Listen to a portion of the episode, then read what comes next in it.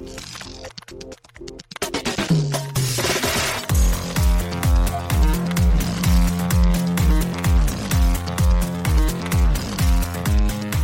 and welcome to Too Fast, Too Forever. There's all kinds of family. We chose this one. This is episode 74, Two Lane Blacktop from 1971. I'm Joey Lewandowski. I'm Joe too, and this episode is brought to you by Chevrolet, the new 2020 Corvette. When you completely reimagine a car as iconic as Corvette, you get a beautifully sculpted mid-engine sports car that makes a powerful statement. Chevy, Chevrolet. Well, thank you so much, Chevy. They do not make the Bel Air, the 55 Bel Air Coupe anymore. But here for this uh, Patreon patron pick, Ben Milliman's pick for this lap, kicking it old school. Yes. Ben was the first one to respond.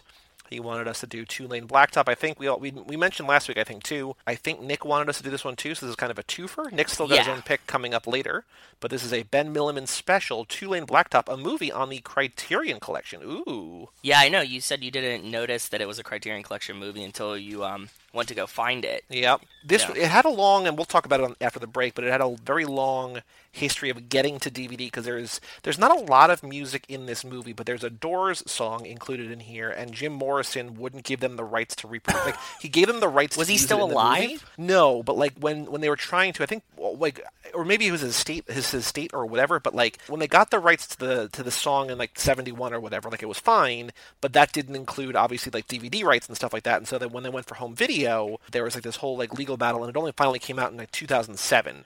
So like it was basically unavailable for like decades, and it also got pulled. And I'll talk about it. this movie had a very strange like it's a cult classic for a reason, which is mostly nobody could watch it basically for a very long time, That's and it was a huge commercial failure at the time.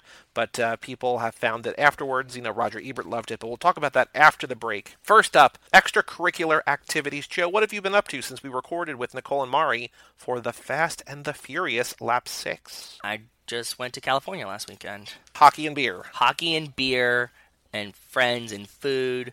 Went to California because the Penguins were on a West Coast trip. They were in the middle of a three game losing streak, which turned into a six game losing streak. You know this, right? That I'm like cursed when I go see them. Do you know that? I knew that. I, I didn't know that it still continued, but I do know that. Yes. So, like, you know, I'm still doing uh, sober season, which was doing really well. And, but I was at the games, and if I go to the games, then I drink at the games. That's like double cursed. I saw them lose twice. Uh, we went to the Kings game, which was cool because I got to go to the Staples Center, right? And we, they just had all the Kobe stuff going on. Mm-hmm. So like you know everybody's like kind of still hype on the Staples Center right now. My one buddy from DC came out. Matt came out from Atlanta. We went to the Kings game Wednesday night. We like hung around on Thursday. Um, my buddy that lives in California met up with us. We went and got Korean barbecue, chilled in Anaheim. Oh, check this out! I didn't tell you this. One of my other friends, like I posted the picture that like you know we were at the game on Facebook, and one of my other friends texts us that like lives in Boston. He goes, "Hey, should I come to LA tomorrow?" And we're like, "Yeah." And he's like, "Cool, see you guys tomorrow then." and and he, yeah, I mean he's one of these kind of guys. So he just like showed up and like he's like, "Yeah, I land at like noon." I was like, "Cool, I didn't buy tickets to like the Friday night game yet, so like if you want to go, just like let me know." He like lands at noon. We like get really cheap tickets and we did some finagling. I'm gonna, I'm gonna tell you this secret, but I'm not. I can't tell everyone this secret. But we did some finagling. We wound up with really good seats, and we went to that game. Then I left Saturday morning, started coming home, and I had a layover in Arkansas. Oh, yes, I heard about this. You told me this. This was a very weird experience. The layover in Arkansas. Arkansas has this airport. It's is about as big as you'd imagine it is, right? Like Sure. six to eight gates. Is it in Little Rock? No, it was like Fayetteville. And it was like the northern Arkansas Fayetteville airport. or s- I don't know. I forget. But like I land there, right? And I've been like, you know, up for a while now. I was partying. I saw a bunch of my friends. We had been drinking all night. I just made it to LAX, got got to Arkansas. And I'm like, what the fuck is going on here? And this like airport has like rocking chairs in it. The flight attendants that were on my flight from LA like got out and were like chilling in these rocking chairs just sitting. I'm not completely coherent at this point. And I like look up, I'm like, is that the same flight attendant that was on my flight? And she yeah, she's just rocking away. The whole thing they had like one like convenience store place. They had an Auntie Anne's pretzels and a bar. That Pretty was cool. the whole Yeah, which I mean is better than like nothing, right? Like because I left from the small airport in New Haven, and that just has vending machines. But like that's like a bus station. I get that. This was like a somewhere in between type thing. It's like I'm just sitting at this bar. This whole thing was just a very weird experience. There was like life size chess you could play. It like they wanted you to hang out in this airport, but there was It's like also a nobody airport in this. for no reason. Yeah, it feel it felt very like homey, but at the same time, I'm like, who's coming here? Th- There's nobody in this airport. Is this like the Cracker Barrel of airports? Yeah, yeah, that's that's a great way to describe it. They had like some weird kind of like art, I guess. To lay it out for you, there's one men's bathroom and it has three stalls in it. In the entire airport. Yes, but at the same time, like it it has like really high ceilings. So then you know, we're, we're you and I were talking. There's like coronavirus times going on. Hmm. So I'm like, oh man, I you like you know like I close out and I'm like, I'm not gonna miss this flight, right? Like there's like nobody gonna be here. I can see that the airport's fucking dead. I close out, like walk to my gate, like I'm gonna go pee first before I get on the plane. I messaged you and I was like, there's three people at this gate right now, and I'm one of them. It was just like this tiny ass flight. These two ladies in front of me like made friends, and they were like complaining about their daughters together. Wait, so how big was your plane? You were flying from LA to Arkansas to Philly to New Haven, right? So this is a Yeah. Arkansas to Philly. So this is like a tiny plane. No, I mean these weren't like propeller planes, but they weren't huge. They're like two and twos. Have you taken a propeller plane? Because I've taken one. I've taken a couple. It's it's weird. It's very weird and very frightening. No, this was a jet. It, it was two and two. I've been on Okay. jets that were two and one. You know what I mean? Like two on one side, one on the other. So Yeah, it was yeah, yeah. bigger than that. It was just very fucking weird. It was just like a weird time. And like I got home and I was like, So was the plane like empty? yeah, So it wasn't like they were stopping there and picking people up. Like when I yeah when I flew to um London to visit my friend a couple years ago, like the plane was still going through to India. So like it was India Air or whatever, and so like they stopped in London, they dropped people off and they picked people up. So it wasn't like one of those. It was just like a this is like everybody off, and then we're adding like the five or six people onto this plane. Yeah, like people got off in Arkansas and like got out of the airport. I don't know what's there. I I don't know how real this is, but there was a bunch of stuff that was like University of Arkansas Boars or something, like Razorbacks. Razorbacks. Yes. So they had like a bunch of that stuff in the airport, but then again, you know, like you could be in the Philly airport and get Flyers gear or whatever. So Yep. I don't know how close it is or like how realistic that is. You're just it's the regional sports team, right? Because they're not near pro, and so even if you're not near the Yeah. school, you're still probably an Arkansas fan, and so it's just the same thing. Yeah, that's what I was thinking too. But this was like just a strange day. They have like a one moving walkway, but it's only like 30 feet long. It's like why why even bother? Yeah. So like all of the things that were happening there, I was just like, I don't get this place. It felt like an airport that you would like see in a movie, like an indie movie, like an A24 airport. Like an airport where like a couple would get divorced in. Like the end of the relationship happens here. That's when they realized it at the Arkansas airport. That's what that felt like. Yeah, sorry, that was a long tangent about the Arkansas airport, but it was a very strange thing to me. For me, I usually only go through big airports. Like we normally only go through like huge ones. Like you're Right, right, right. uh, Newark. You know, I go to JFK. Even if I go to Hartford, it's bigger than this. So Yep. strange. I did not go to Arkansas since we last recorded. I haven't really done much because, and I'm going to get into this in the next thing when we sort of talk about news and such. I I've been lying low because I've got stuff planned, but I did go see The Invisible Man, which I thought was. It, I mm. wasn't sure if it was going to be good or not because I think you know a horror movie coming out in February is like, ooh boy. Yeah, that's bad, right? The trailers didn't look good, but it stars Elisabeth Moss, who I think might be the best actor of the generation. Like, she's incredible. You know, it's directed by this guy Leigh Whannell, who directed Upgrade, which is this really cool action movie from last year or two years ago. You know, it's got stuff going for it, but it doesn't look good. And it turned out to be, and I, I'm overhyping it a little bit just because my expectations were low. But like, it's my favorite movie of the year so far. And it's my favorite new movie in a while. Like, Damn. it's a lot of fun. It's this great mixture of horror and sci-fi a little bit, and suspense Hmm. and thriller and action. And she's great, and it's just shot beautifully. And man, oh man, I think I do think a lot of it was that like I was like I don't know if this is going to be good or not. Like it had good buzz and had like a really high you know Metacritic and Rotten Tomatoes and Letterboxd scores and everything. Yeah. So I knew generally people liked it, but I was still like. Can this really be good? And it was, and I loved it. So I would say definitely see it. I don't know if you need to go see it in theaters, but see it uh, sooner rather than later, either you know on Blu-ray or VOD or whatever. But Cool. Invisible Man, it's it's good. You know, it's the throwback to the Universal classic monsters. You know, the old timey 20s and 30s Frankenstein, Dracula, all them. Ah. The OG uh, Invisible Man that I saw for the first time last year with Claude Rains is like the best one of those original ones too. So Oh, you know, damn. Okay. yeah, it's really good though. I uh, I really really liked it, and there's a couple more coming up this week, and I do want to talk about that. So here, okay, the schedule for Too Fast Too Forever is going to be a little weird. We're still going to put out one a week, but we don't know exactly what the schedule is going to look like because, sort of unexpectedly, I am now going to Austin for almost two weeks to visit my sister and go to South by, assuming that South by does not get canceled. Which is very likely. Which is I don't know because they've said they said today as we record this Wednesday March 4th that they are not going to.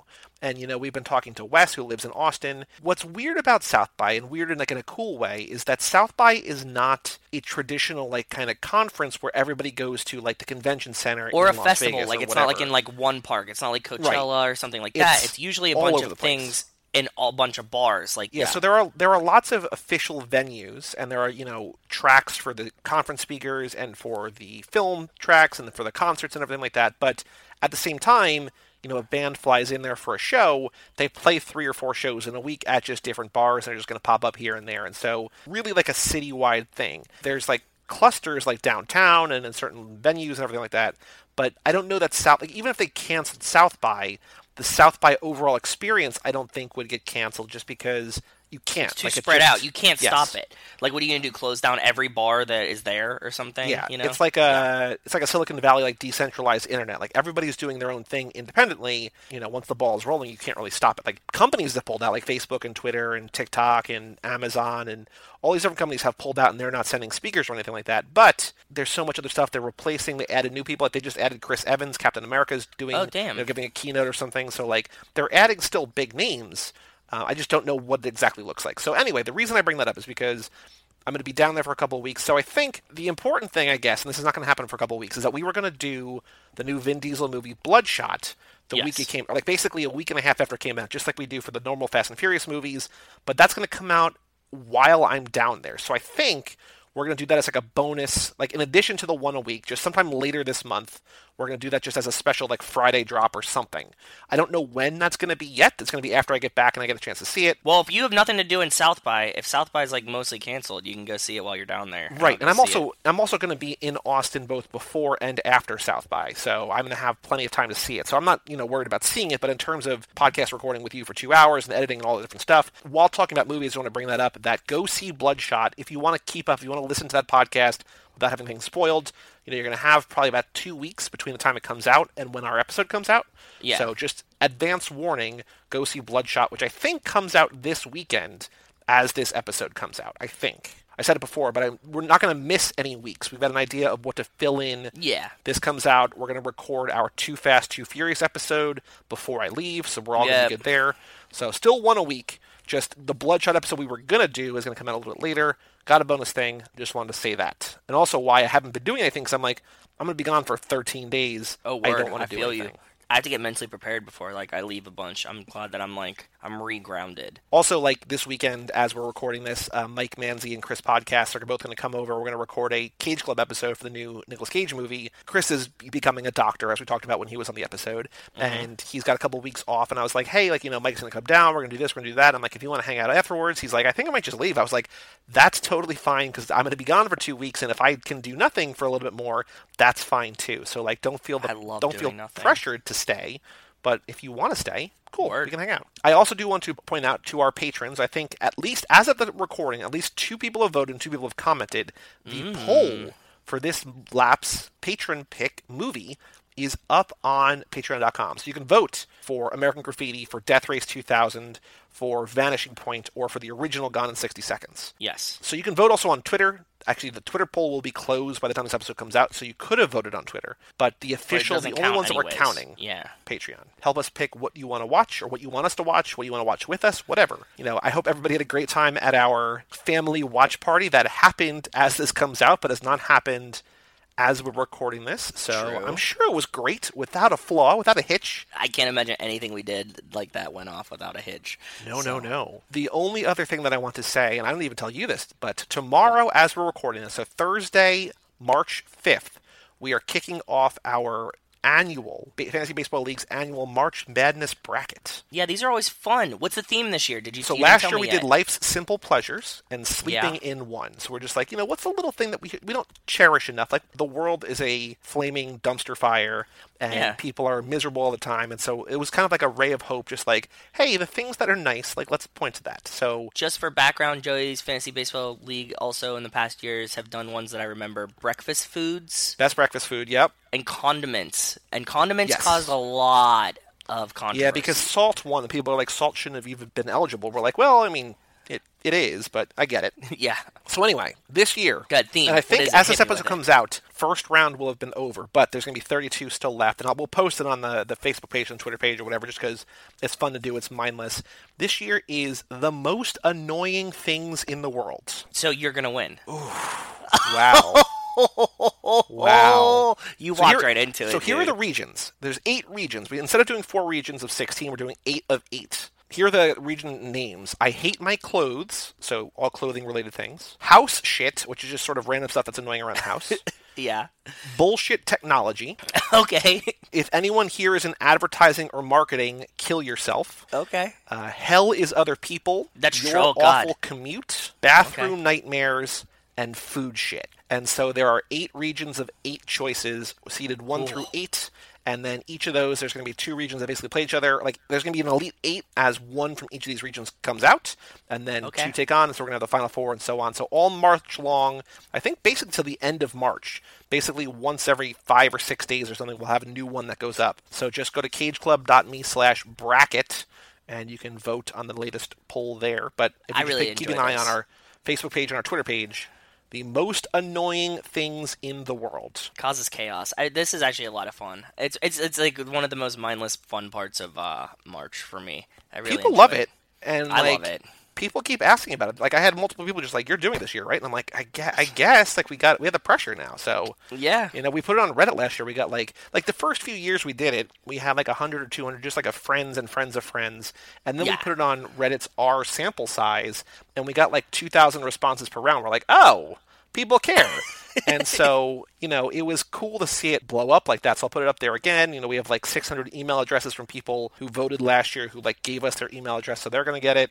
But cageclub.me really cool, slash bracket. Check it out. Yeah, I think that's all the things. Uh, speaking of Patreon, we do have a Patreon page, toofast2forever.com or patreon.com slash toofast2forever. Shout out to Cassie Wilson, Jake Freer, Ben Milliman, Nick Burris, Alex Ellen, and Justin Kleinman for supporting us at the $5 level or above. Thank, Thank you all you, so very much. Remember, we lowered our tiers for the 20 and $50 tiers so you can get more for less, but still a stupid amount of money to Amount of spend. money. Stupid amount of money. But especially now, as we're doing this, you have access to the Fast and Furious Minute document, the Fast and Furious Minute quiz. You also have access to vote in the poll. I think sooner rather than later, though maybe not this lap, we're going to do the bonus commentary sort of extra episodes, plus stickers, plus notes, plus swag and merchandise, plus our undying love and affection, Yes. all at toofast2forever.com. I got to look up on reviews. 'cause I haven't looked in a while. Let's see if we have any new See reviews. Nope, all five star reviews, all 21 of them, and all the same number of reviews. So thank you also very much for doing that. If you have Thank not you. left us a review yet, or give us a five star rating on Apple Podcasts or iTunes or whatever you want to call it, please do that. All right, Joe, we have six emails. Okay. First up from Alex Ellenin, he says, subject line, you guys are getting paid. He says, don't know if you all saw this, but dot dot dot. And he links to a story about the Honda dealership that'll pay us to watch all the Fast and Furious movies. So, Alex, well- we do know about that. I applied. Did you apply yet or no? No, I didn't send the link again to in the chat. We do know about it. We hope to win. Um, I know that Wes also applied, Wes entered. Yeah, he told us that he entered too. which Yep. I guess he's gonna fly up for it and like I guess just get basically a free trip, but like it'll get. I don't, I don't know. I don't know how that works because it's in New York, but we'll see. I don't know. Yeah, I don't know, man. Hopefully he wins. I want somebody from that we know win. Like Yeah. I want somebody that like talks to us to win. So next email from the aforementioned Justin Kleinman, subject line catching up. Mm. He says, "Hey guys, got a few things to catch up on. I recently had the flu, which wasn't that bad. Oh, Hope you're feeling Okay. better." He says, "I got the flu shot for the first time and it actually did lessen the effects. I was miserable for three days instead of ten, like two years ago. Anyway." I got some movies in, including Midsommar, Parasite, and It Chapter 2. Midsommar was great.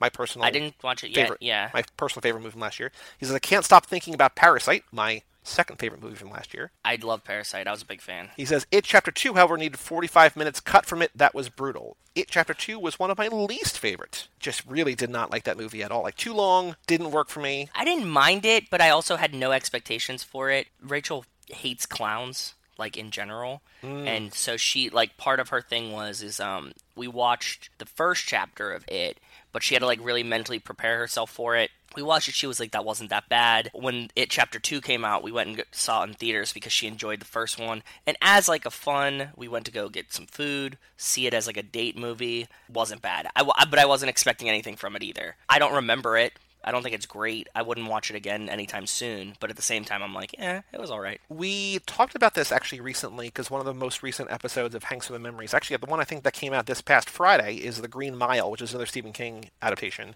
And I talk a lot yes. on there about how there's certain characters in the Green Mile that are basically like every character in it, where it's like everybody's either pure good or pure evil, and I don't think that that's mm. fun. I don't think that's interesting. And so I talked a lot about on there. It's not what I'm looking for in a movie. Like it kind of should be maybe, and I like the way it looks, and I like things about it, but just it doesn't work for me. So if you want more of that. Fair check out Hanks for the Memories, me, Mike, and Dan Cologne. Okay, Justin goes on, watch party in regards to the no volume issue. What if we all logged into a chat room and then started our own copies of the movie at a synced point like 10 seconds in? Just a thought. Well, you and I have talked about this, Joe, and we've already. We thought about it. And that, that is a really good idea. That's how we used to do the drive in, remember? Yep. I used to do the drive-in. Mm-hmm. That's exactly how we would do it, and we'd start it at the same time. That that way works. But the thing was, is we wanted to be like more passive, so you know, there's not like gearing up. And if there's technical difficulties or something, or somebody needs to pause or whatever, I mean, I guess it's it's still going to be you know low stress, low maintenance, whatever. But uh, we want to try it this way, and if it if it either doesn't work well or it, more people would be like interested in just doing their own thing or whatever, we can do it that way. Or if you want to yeah. watch along at home and just chat while we're doing it, you know, you can do that too. So You're not going to be wildly off with like the timing. You know what I mean? So mm-hmm. you'll get where we are. So oil changes. He said, I worked at a Texaco Express lube for three years from the time I was 16 to 19. That experience was enough to convince me to never let anyone change the oil, two syllables. In my car. I've seen many cars started and run without oil, either because the person up top forgot to fill it in, or because the person mm-hmm. in the pit forgot to put the plug in. Yep. I've seen many filters get double gasketed, he says, where the old rubber gasket stays in mm-hmm. the car, and oil blows all over the engine. I once had to chase a car a block down the road, waving my arms in the air to get their attention because it had a one foot wide trail of oil following it. When they finally stopped at the stop sign, I hit the back of their trunk with my hands and got their attention all cool and collected. I said to the lady, It looks like you're leaking a little oil. We'll need you to pull back in. One time I actually was changing my oil and I filled it a little bit too much. And I was like, ah, like I filled it a little bit too much. I'm like, what's the worst that can happen? And then I was reading all these stories about like if you put way too much oil in your car, you can like create froth. Like you could start generating like this like foam, right? It's just like too full. It like doesn't have enough place to escape. There was all these horror stories, and then I got into like the oil horror stories of like somebody being like the kid at the fucking Texas, like you know, mm-hmm, quick mm-hmm. fill filled me up like six ga- like six quarts too much. Like you know, like somebody must like filled it and then double filled it, and like this car, the whole guy's car was fucked. Like you know, I was reading all of these, and that's that's hilarious. Yeah, I changed my own oil and pay attention. I'm with you. He says, by the time she got back, there was no oil left in the car. That said, you know any teenagers looking for a job, I can't recommend it enough. Back in the late 90s, when friends were all working fast food for minimum wage at 5.25 an hour, I was making 8.50 and living like a king. Also, if you do Ooh. go to these quick changes, be courteous to the worker in the pit. Don't go in there on a day when the roads are all sloppy with snow melt. It's uh. miserable ah. being under the car on those days. Oh, that's very fair and a very good point that I never thought of. I mean, like, I, I obviously change it myself, but I do the same thing. Like, you know, I wait for like a sunny day. We've done this before. Like when you've been here, I'm like, oh no, like this is like the one warm day we got this week, so let's do it now. Yep. So. Fantasy baseball draft. He says, "What are? Oh boy, I have stories about this. What are you doing having a draft the first weekend in March? That's silly. It was actually the last weekend of February, and it was because." Uh, one of the guys in our league, his wife was supposed to have the baby when we normally had the draft, and then a couple people couldn't do the weekends before, and so we just kept moving it one week forward. And this was the first weekend everybody could do. Then it turns out that the guy whose wife was supposed to have a baby at the end of March had the baby a month early, and he couldn't make the draft anyway. So God. we had the draft, but as I've been telling you, so I drafted Chris Sale with the, he was my most expensive player I got. Good Yep. news, he's not he doesn't need to, he doesn't need Tommy John surgery, but he's now getting a third opinion on the MRI on his elbow, so that's not a good sign. So he's Not out for good a while. news. Yeah. Uh, Giancarlo Stanton, who is my most expensive hitter, pulled a calf muscle, and he's going to be back sometime in April, but he's going to start the season on the injured list. I have Griffin Canning, who is a young sort of phenom. He was good last year. He's going to be even better this year. Uh, he did something to his elbow. Uh, he's going to be out for a while. He's getting a second or third opinion. I got AJ Puk on the A's. Uh, he had a shoulder strain. He got shut down today. Although that seems mild, that seems minor, but still not good. So that's in the span of, oh boy, like 12 days, not even Yeah. 11 days since our draft. I've had four of my guys, two of my most important players, but then two Yeah. that are other players uh, go down. And so we're never drafting in February again. I hate everything about this. Miserable. It's just, it's it makes awful. it fun. It's gonna make it fun in a way I guess. I don't know. I'm, it's oh because boy, though. everybody's gonna have like the same. Are you like the only one who's dealing with a lot of bullshit, or is like everybody dealing with bullshit? So, so there was a guy last year who sold off a lot of his players, and he went into our draft with like an extra hundred and fifty dollars, and he had like he basically drafted the best team just because he had more money than everybody else, and he could like he had Fair. good keepers, and he sort of outspent people on a lot of like. You know, instead of having to get dollar guys, he got a bunch of people who were like second and third. Like he got a couple really good guys, but then he got mostly everybody else was like a second or third tier guy. So like he's got a solid team from top to bottom. In like the three or four days after the draft, he had two or three guys go down. And so we're like, oh, like that really sucks, but you know, we're not going to feel too bad because he had the best team. Almost exclusively, it's been my team since then. So it's just, it's unfortunate. you were a little too happy. You got karma'd. People root for injuries. Like I think it's just like a No, never root for injury. That's not fair. Yeah. a- at worst, you know, just pitch poorly or like get knocked out of a game, but like don't come, whatever. Like I don't want to see long term injuries for anybody, but people, other people in the league, they do kind of root for injuries or they just, you know, smack talk or whatever. But I don't do that because I just, you know, I don't want anybody to get hurt because I'd rather Same. see good players play. I don't, car- I didn't get karma. It was just like it's just shit luck. Like it's just, Uh, man, man, oh man. Let's just karma for something else. In which case, you got maybe. good karma. Maybe you got you're prepaying. I like prepaying for karma sometimes. Yeah, You know, maybe maybe you're gonna have like an awesome season. I hope so. Justin then says Patreon. It would be a cool bonus for Patreon users to get access to the character quiz. And so this is we were talking about this today. We were. We actually Yes. did talk about this today. in its current form, it's in a Google Sheet and it's wildly complicated. We've got some people trying to figure out how to make it real, how to basically make it shareable. Uh, until that point, we can't do it. Like, I would love to make it a Patreon thing, and then eventually, It's not binary. It's scaled. Yeah. So it's hard to build the back end of that for us who are not technically inclined. like, I think in the grand scheme of things, it's relatively non-complicated, uncomplicated, Yeah, but I agree. don't know where to begin. And so I would love to share it. I especially, you know, I want to make it a public facing thing. Like we could put it on Patreon for a while, then make it public facing or whatever. Because I think, you know, we put a lot of work into this, and I think that people would really like it, but we just literally are unable to right now. And so, Yes. you know, when we can, we will. But I for now, we can't. But that said, you know, if you do that tier, whatever tier it is, the twenty dollar a month tier, I think, and you do an entire lap for us, you can do the before and after. And so, if you really want to take the quiz, you can join us for that, and you get a character quiz. So that's something. Yeah. Uh, he says Han's return. He says, I really hope that Letty brings Han in and says, "Look who I found." Then everyone's blown away and saying, "Where you been, bruh?" etc., etc. But before Han can answer, we see the hood of a car slowly close to reveal Dom behind it. He looks at Han and interrupts everyone's shocked expression. and just says, "Han, whatever happened back there in Tokyo, that was for you. Good to have you back, brother." He says, "Then we just never find out where he was or how he's still alive." So they just full Brian him, right? Isn't that what happened with Brian? Yeah. I've also referenced you know, the same thing in uh, The Matrix. and she's like where he's like, you know, the Oracle told me. And he's, like, yeah, "No, I, don't, I don't need to know. it's for you. Yeah. Actually, I would be I would be kind of frustrated by that. It's a honest. cool idea, but yeah, I would be like, come on, man. Like, give me something. I think that that can't happen because it would piss off too many Fast and the Furious fans, and they're so receptive to their fan perception. If they were just like, "That happened for you, Han," and they just like glossed over why Han's back, that everybody'd be like, "What the fuck?" and then they'd have Yeah. to deal with that. Yep. But yeah, I do like the idea. I think that actually probably that's the best way to handle it. Honestly, just be like, "Han's back," and like, we just not fucking explaining this. Of the emails left, we have two from Wes. I'm going to read them back to back. So I'm skipping one of Wes's for now. I'm going to go to the next one, which is from Wells. And the next email from Wells is Okay. subject line I wanted to send this out last week, but again, I failed. Better late than never, and here we are. Okay, we were just talking about mozzarella sticks last night, so whew. He says, I saw Sonic of Bees and P- Bees of P on a double feature at the drive-in. I saw Sonic and Birds of Prey on a double feature Mm. at the birds. drive-in last Did you week. not get Birds of Prey? Bees of Pete? No, because the way that I'm, this is just my brain not reading this, but this is how he wrote it, which is it makes sense. But Sonic and Bees of P. So I was yeah, just like, I totally knew exactly what he was saying. I thought they were both better than I thought they would be. Neither had a storyline, but Sonic himself was pretty decent, and Dr. Robotnik was great. Jim Carrey made the movie that much better. I love Margot Robbie, and she was fantastic in a fun but not super great movie. It was entertaining, and she's the best. I did not Yeah. like Sonic very much, but like I said before, I loved Birds of Prey.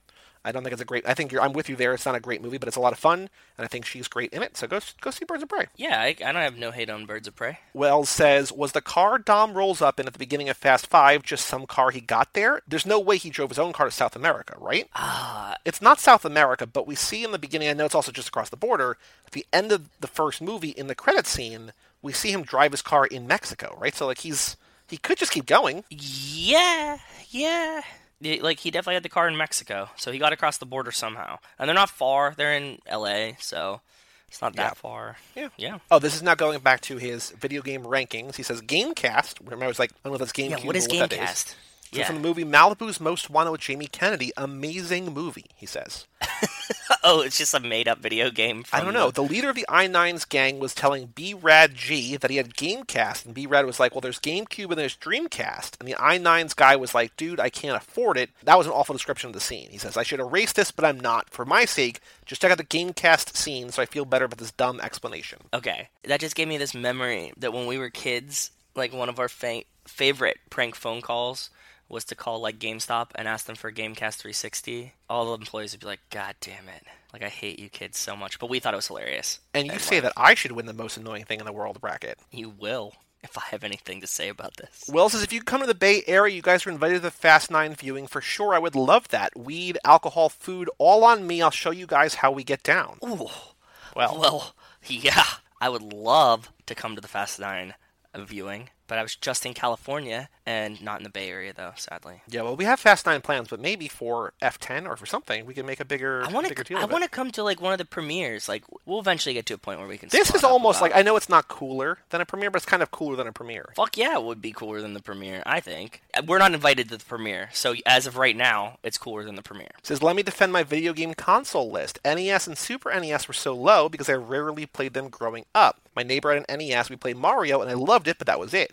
Sega Genesis started it for me, and the systems I listed were all a bigger part of my life. Still love NES and SNES, they're classics. I just feel the disappointment in Joe's voice, and it shook me. I just wanted to set the record straight. To be honest, I was firmly a Sega kid.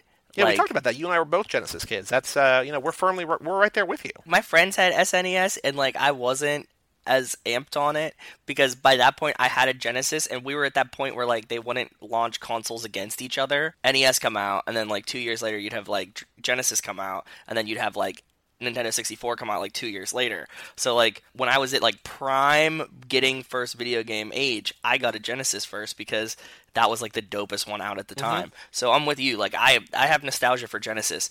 I can see it. I'm I'm with you. Yeah. He says Lakers, and then a crying, laughing emoji. He says, I can appreciate a hardcore Laker hater. I totally understand. Oh, okay, Jake's a Celtics fan. That makes even more sense. I like this that he's writing this as he's listening to the podcast. Just like, I can understand that. Oh, okay, that's, that's a good point. Okay. Uh, it says, if it makes you feel better, Jake, I'm hoping for a Lakers Celtics finals. That would be epic. I can't wait. We could have like we could have like back and forth email grumblings. Well, I guess we'd Yeah. get like one because it would be like you know maybe Well- over two weeks. Yeah, uh, probably two episodes. Uh, it's, you know. I'm hoping for that for you guys too. That will be really cool. I have no team in basketball, so fuck it. Lakers Celtics finals. Goodbye me. I mean, obviously the Pelicans are going to make. I don't even know. Like the Pelicans aren't even picking up ground. I don't think, but whatever. Don't fine. know. P.S. I have this book called The Pizza Bible that was created by Tony Gemignani, the best pizza maker in the world, and it has the best dough recipes, in my opinion, anyway. I don't play around. I put my life on this dude. Tony Gemignani. He wins awards and all that stuff. He changed the game. I've made homemade pizza with my pops forever, and up until Tony's, it was by far the best I'd ever eaten. I'm gonna take pics and send some of the recipes, and I'll DM them to you. I'll DM them to you on the Bird app. you don't have to use them. I'm just doing this in case you wanted to expand in the future. I'm excited for No, your pizza do. making. I haven't made any in a while. I'm inspired to start flipping through some dough. Flipping some dough. Yeah, yeah, yeah. Flipping some dough. Every time I put a loaf of bread in the oven, I tell Rachel, "Let's get this bread." She does not find it as funny as I do. Yes, the thing was is that I was using the Italian sourdough starter. I would love to have these other dough recipes because the Italian sourdough starter takes like two full days of proofing and I was bitching yesterday that like I didn't have any pizza dough. Actually, and also I just ordered today a pizza steel. Do you know what like a pizza stone is? Like the Yes. ceramic thing that you put in your oven. Yes. Okay, they they make ones of those out of steel so that like you can't crack it. Because Okay. like my pizza stone's starting to get a little crack. If you fuck with the temperature too much on the pizza stone, like you can crack it. Mine has like a hairline crack through the middle, so it's eventually gonna break. But a steel one won't break, right? So Sure. Yeah, yeah. yeah, I'm gonna give that a try this weekend. So I'm excited. He says, "All right, Brosifs, I'm the holler at you players later. Congrats on lap six. We've been on quite the ride." We have been. I want, I want those dough recipes. Send me some pics too. I got send you the ones that I sent to Joey the other the other day. They look pretty good. Next two emails, like I said, from West Hampton. First up, Nas Boost. What up, fam? What up, Wes? So that was a nice little in-between episode. It was fun hearing the process of making the quiz. When it's all finished, this is going to be the toughest and most detailed F&F quiz that anyone's ever created. I can't wait. It really is. Can you imagine when we have like?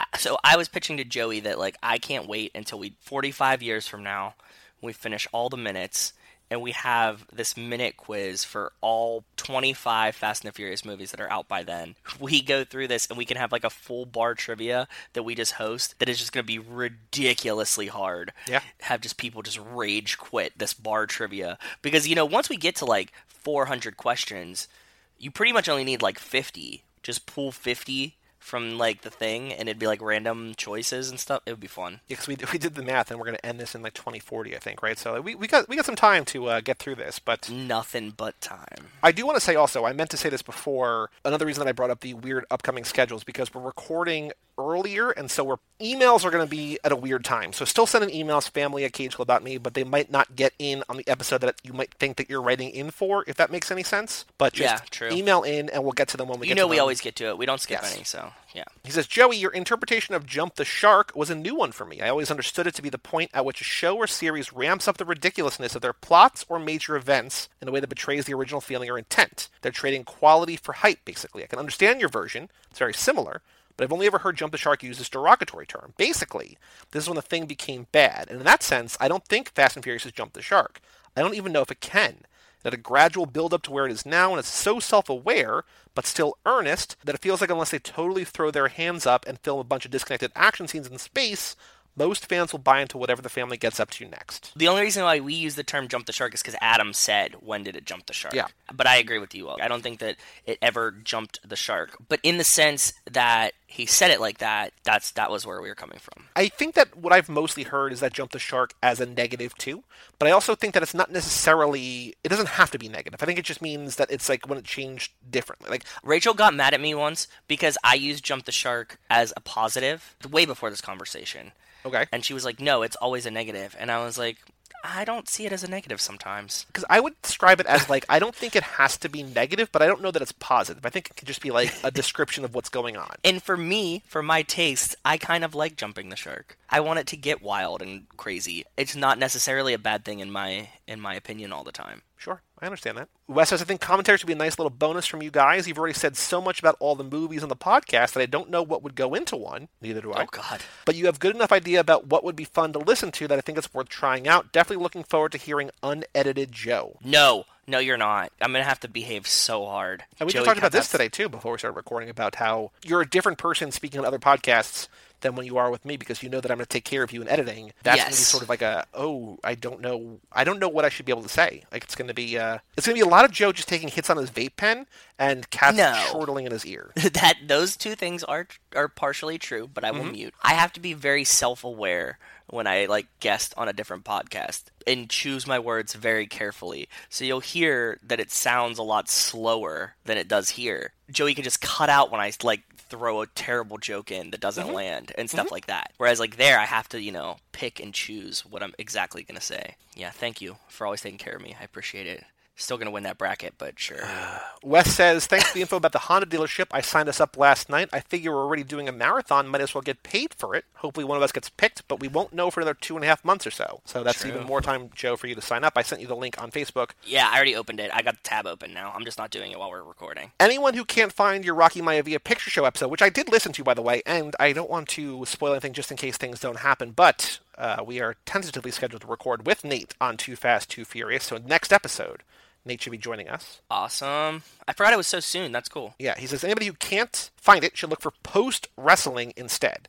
POST Wrestling and Studies. Oh, thought- that's true. I thought I'm Rocky sorry. Maivia was his own podcast, and the Apple Podcast app has a hilariously bad search function. So when I started searching that, nothing came up. Rocky Maivia Picture Show is a monthly feature on that feed, the post wrestling feed. It looks like it's about Yeah. seven episodes back at the time of this writing. It's mid February, so I think yeah, just scroll down in that. I haven't listened yet, but I look forward to hearing you talk about Fast Five, and I look forward to hearing Nate's incredible podcaster voice again. Oh, it's so good. His voice is great, and and yeah, sorry, we forgot to mention that. It's as if like if Cage Club was all one channel. Which would be chaos. They distinguish it as its own podcast, and you can definitely find like a link on postwrestling.com. Yep. That's how I listen to it. And we shared it on Facebook and Twitter too. we did. We shared it. But yeah, if you are looking in a podcast app like a podcatcher, look for Post Wrestling and then find it. It's February 15th, I think. oh yeah, right around Valentine's Day. That's right. Yeah. Because he does that once a month. So this was his, like, The Rock's, I think, like, seventh movie or something. So Yeah, yeah go check it out. It's still the most recent episode of the Rocky Maivia Picture Show. And I listened to it recently because I, when it first came out, I, like, listened to the beginning and I got distracted and I listened to the whole thing and it was, it was a lot of fun. I forgot all about, like, his games that he plays on there. Oh yeah, Nate's a blast, man. He was a good dude. And he'll be back soon, very soon. He, we get to play uh, our games with him. I know. I'm excited for him to like take the quiz and like all this other stuff. He I'm better excited. get The Rock. That's all I'm saying. I hope so. Wes says, that's it for this week. Looking forward to starting things over again next week. Until then, stay furious, Wes. And then he follows it up with Lap 6 kickoff. What up, fam? What up, Wes? It's like a week later. He says, it's nice to have you back to a regular episode after so many weeks of specials. I like the special episodes, but I enjoy the comfort of the regular format. This episode felt like it was an especially long wait because it's been so long since you've had new guests. Mari, Ness, and Nicole were great, and I love the contrast between someone with a deep love and history versus someone who has basically no experience. Here are my new Yeah. episode observations. It's been so long since you've had new guests, I forgot about so many of the silly either or questions. Also, the honey. Okay, this is coming to my defense now. The honey butter chicken biscuit at Whataburger is delicious. Thank you. And I don't I think it's ridiculous that. to talk about how good the chicken is at a burger place. First of all, Wes says, the honey butter chicken biscuit's a breakfast item, which I have clarified multiple times. You have. You a have. biscuit with a chicken finger on it and the honey butter sauce, which you can buy Okay. at HEB, which is the best grocery store. Secondly, lots of burger places have good chicken. It may not be their main business, but they're all basically sandwich-like foods. P. Terry's is one of my favorite fast food Oh, burgers in Austin, but they also have a delicious chicken sandwich, or so I've been told. I've never had it. I always get the burger. Also, I will say, and I said this before in this podcast, Phil's Ice House is a great burger place, and their chicken is the best chicken sandwich I've ever had. You can have a good chicken sandwich at a burger place. You can talk about You it. can, but you can't hold that up to its burger. Like you can't. Oh no, but I like the burger at. Whataburger better than I like the burger at In-N-Out. Yeah, I know. You've said that. I appreciate the diversity of the Whataburger menu and their 11p to 11a breakfast menu with the honey butter chicken biscuit is just it's unrivaled. Mm, I don't know. Hmm. I don't know. Wes says, I've never considered that Hector may have been buying all those parts for Dom. I always assumed he was outfitting his own team for Race Wars, because earlier talked about trying to go legit. Besides, why would Dom be swapping out engines in the car as they're only taking on one last big heist? I also assumed that Dom's crew didn't tell anyone at all about their side hustle. Plus, Civics were a pretty common car in the scene, which I always assumed was the reason Dom's crew used them. Yes. Okay. I get this part. If Hector was trying to go legit, why would he be buying new parts for his car in a three-team race for Race Wars? Well, I guess maybe it could be like he's just not street racing, but Race Wars is kind of like unsanctioned and private, so he's not like going to get arrested at Race Wars. So that's Right. why it's okay to race there. the reason I brought it up last week, I'm, I like the conversation we had, but like the reason I brought it up is because I can't wait to get to the minute where we can actually like focus on that and like go sort of line by line, right? Like we're not there yet. Yes. We're getting we're there soon-ish, but we'll see. We will see. Yeah, we have to break it down. They're trying. They're trying to frame Hector, right? The movie is at least. What are the options? Either number one, Hector is buying parts for his own th- for his own cars, right? For for yeah, Hector wars. and Dom both have Civics. They're both tuned. They use them for different things, but there's six Civics. Each of them have three. Option two, Hector is buying parts for Dom either for race wars, or option three, he's buying parts for Dom. It can't be for Race Wars because the Civics don't come out to Race Wars. They're outside in the desert for heisting. But it could be just for well, yeah. But I mean, like, I guess there could be other cars. But I'm just saying, like, it, I'm just saying all the options. Like, there, he could be buying for cars that we just don't see in race wars, right? Like for Dom, though. Okay. It's not likely, but it's just a possible. I'm just trying to see what the possibilities are. Then number three, probably the most likely one, is that, or maybe not even the most likely one, but more likely than option two would be he's buying parts for the cars that Dom is doing for the heist. to Wes's point, I don't know why he would spend money on the cars for the heist, other than like if if That's it's the difference point. between like yeah, if it's the difference between the heist working and the heist not working, like you're gonna spend the money. No, okay, here. This is another option. Because they use the cars for the heist, they change out the cars and that he has to like rebuild a new car every time. Okay. Does that make more or less sense in your head? So you mean they just have like a like a bay of like twelve sort of like generic Civics? No, like he like buys three Civics, he uses them for one heist, he sells them to a bunch of kids, takes the money, buys three new Civics, builds three new ones, uses them for one heist, and gets rid of them to like burn them. That feels wildly cost ineffective. I like the idea, but I feel like that he would be he'd be blowing a lot of money and time on that. You- You're like laundering them though. You know what I mean? Yeah. So you're like the cars aren't hot, but then why would you buy the same cars again? I was just I was just working through Hmm. something mentally. Brian is bringing it up to Dom in the movie because he's trying to get Dom to be like Hector's up to no good, right? Yes. Otherwise, why would Brian be snooping around this garage? He's like, I'm investigating Hector because I think Hector's into some shit or whatever, right? Yeah, and I know yeah, that you're friends with Hector, and I- I thought you should know, right? So is, is Yeah. he basically? It's widely known that there's these like racers that are jacking trucks, and Brian is telling Dom, I think like we all know this, but I think it's your friend Hector, and I'm here to figure out if I it's actually so. Hector or not, No, right? Definitely not. No, absolutely not. He's saying that Hector bought these things for race wars. We, So it has nothing to do with, with the jacking trucks anyway. No, it has nothing to do with jacking the trucks. So he thinks. So why is he warning Dom? Because Dom is gonna race at Race Wars. Yeah, that's it. That's why he says like, "What are you gonna do? Check everybody's garage in the whole fucking city or whatever?" And he's like, "If I have to," and like that's why they go to Johnny Tran's place later to find out what the en- like what engines they have in their cars are. I guess it does just feel like maybe the maybe like the issue that we're having with it is that like it's just a shitty excuse, O'Connor. Yeah, it is a really, really shitty excuse. He treats it and he pitches it like he's scouting the other teams that are going to be playing at Race Wars. But I That's think that to your point last episode about is Dom agreeing to that just because it gets him off the hook? In reality, is Hector buying the parts for Race Wars or is Hector buying the parts for Dom? Or we don't know. we don't know. That's the that's debate. The thing. That's the yeah, debate. that's the debate. You're thinking that if he is buying them for Dom, Dom's saying Hector like oh yeah like thanks basically thanks for looking into this or whatever like he buying is basically But he gets just- confirmation that Brian is on his side because he told him like this secret, right? even though Vince is like why is he here at all like I don't like I yeah. smell a rat But he gets confirmation like, oh, he knew this. He told me this part. It sounds right. We know that Hector definitely bought these parts. So yes, It's got to be for Race Wars. It would be so weird to have a paper trail of buying parts from like a store that's like above board, right? Like, because he's going in like openly to, the, to Racer's Edge and being like, I need three of this, I need three of this, and like all of a sudden, that's what I'm saying. But no, that, three- that like the Honda Civics are like you're buying parts for cars that just so happen to jack a truck like that week. Like it just that feels that helps my cause because what I'm saying is that he's distancing himself from buying the parts himself so that nobody knows that Dom is stocking three Honda Civics parts. And this goes into Harry saying everything that Dom buys the kids all want. They rush in here. They know what he has. So if somebody heard like Brian that Dom was buying all these parts, everybody would find out about it knowing that they were for Dom. And if it wasn't in his car, they'd be like, "Where the fuck are these three Honda Civics that you've been building?" so he's making. Hector do it to distance himself from the purchase. Does Hector know that these cars are going to be used in the, in the truck jacking? It's like, hey, we're going to do a crime. You're going to be buying the parts that are basically like you're basically an accomplice in the crime. Kind of, but he can play dumb. if he has an alibi, right? But he's still, He isn't still out. like you don't say you went to pick up the parts for your friend, right? Hector's clean. He said he's clean because he's not racing. He's not illegal street racing anymore. Hector is really good friends with Dom because one, Hector holds the money. Hector comes back in Mm-hmm. Well. Hector holds the money because he can't outrun anybody. Like that's why. No, they say that, but I mean, like, But Dom also gives it to. trusted. some- He's trusted. He knows Dom for a long time. We can assume he's known Dom for, Dom for a long time.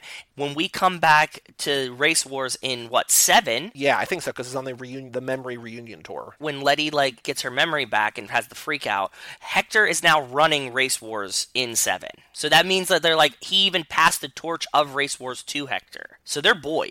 Okay, I still feel like it's a lot of risk for Hector. Although, No, Dom cuts him in. He's like, dude, like, go buy all these parts for for me. I'll give you two grand. You just have to go pick them up and like drop them here. Wh- why would you say no? You have no. I would even ha- have questions about it. you wouldn't ask. So if somebody's like, "Hey, Nope. buy these parts for me, and here's two grand," you wouldn't be like, "Uh, what?" Nope, absolutely not. Is that because you want plausible deniability, or just like, "Oh, don't look a gift horse in the mouth"? If somebody was like, here's 12 grand cash for 10 grand worth of parts. 12 grad, Can you 12 go grad. 12 grad? If you can go like go get these parts, here you go.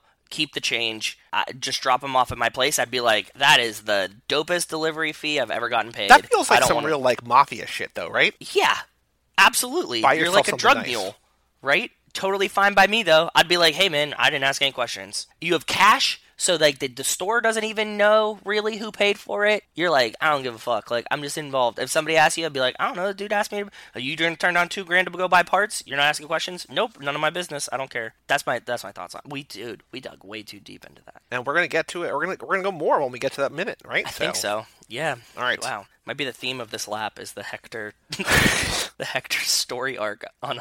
Wow. Okay. Unknowingly. All right. Yeah. Uh, Wes says, I love when there are new people on the podcast to hear you deep dive and justify all these little things that almost no one else would even register. Same way I approach a lot of things, so I can definitely appreciate it. It's the reason I'm a little wary meeting people who want to talk to me about Fast and Furious or Turtles or anything I'm really invested in.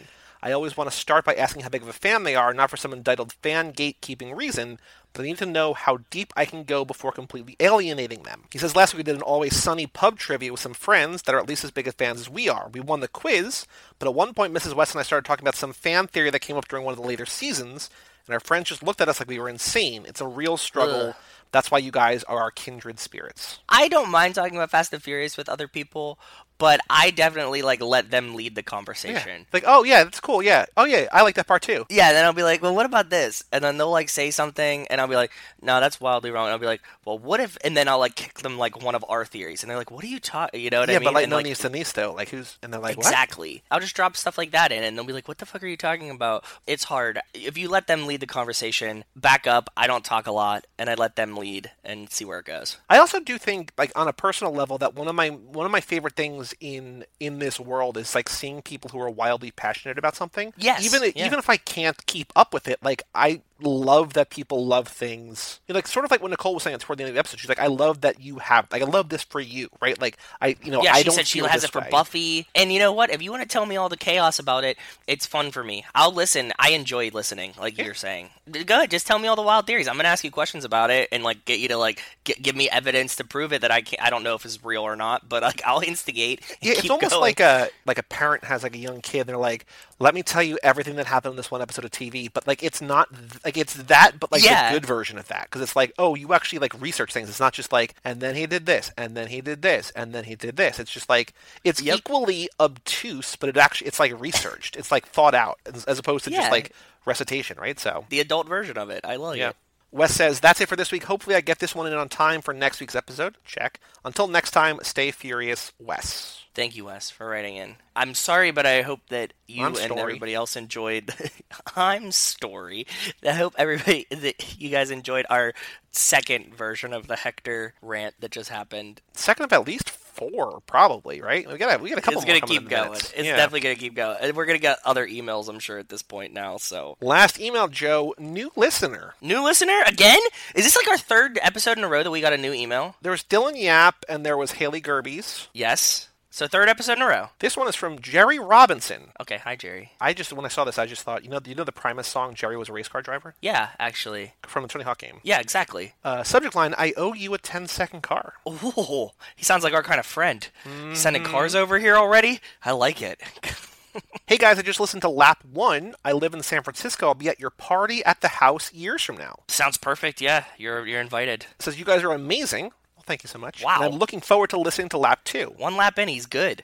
One lap in. That's all it took. Here's my list from worst to greatest movies. I hope you read it during an episode. So here he does rankings. Uh, Hobbs and Shaw not on here, but the other eight are on here. Okay, go ahead. So here we go. From the bottom, number eight, Fate of the Furious. It was all. So he has a he has a, a movie, a description, then a hashtag. Okay. So Okay, number eight. Fate of the Furious. It was all over the place, and Roman was excellent, which was the best part.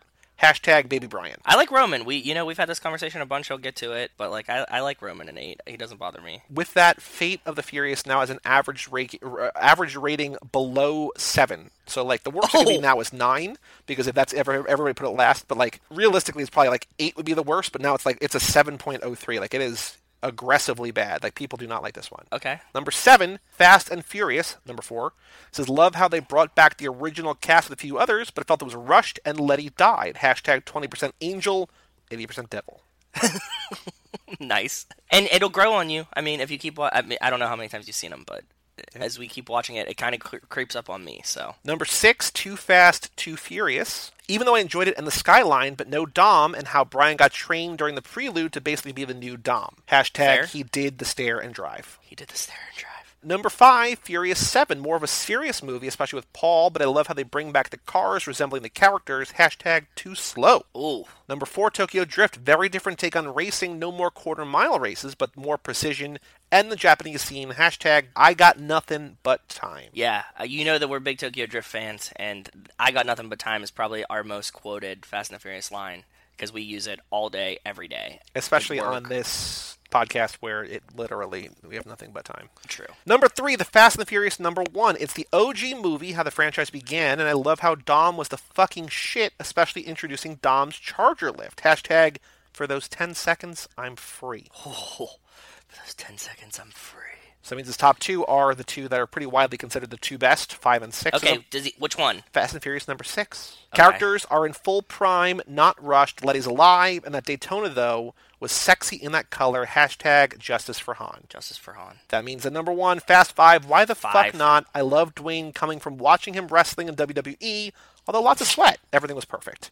Hashtag that was for my team, you son of a bitch. Well, Jerry's in for quite a ride. Yeah. Because he doesn't know about the Rocky Maivia picture show yet. He's got like 65 episodes to go. And when he catches up, he's going to be like, holy shit, a lot has happened. Yeah. So I'm excited for him. And that was all the emails. So thank you to Thank you, everyone. Alex, Justin, Wes, Wells, and Jerry. Yeah, yeah, yeah, yeah. There we go. And Jerry said he lives in San Francisco. I was I was scared that he was going to live in Australia again. Not scared, but I mean like I was Yeah. I was actually kind of hoping for Combo breaker. Another, yeah, yeah. We do have little Australia. pockets, right? Because we got a couple San Francisco. We got him in Wells. We got uh, Australia. True. Yeah, it's cool, man. Works for me. So thank you all. If you want to write in family at cageclub.me, like I said, this episode won't be out by the time we record the next episode. So if people write in about other stuff, we will have re- we'll read that. But write it in. We'll read it eventually. Family at cageclub.me. All right, Joe. On the streets news.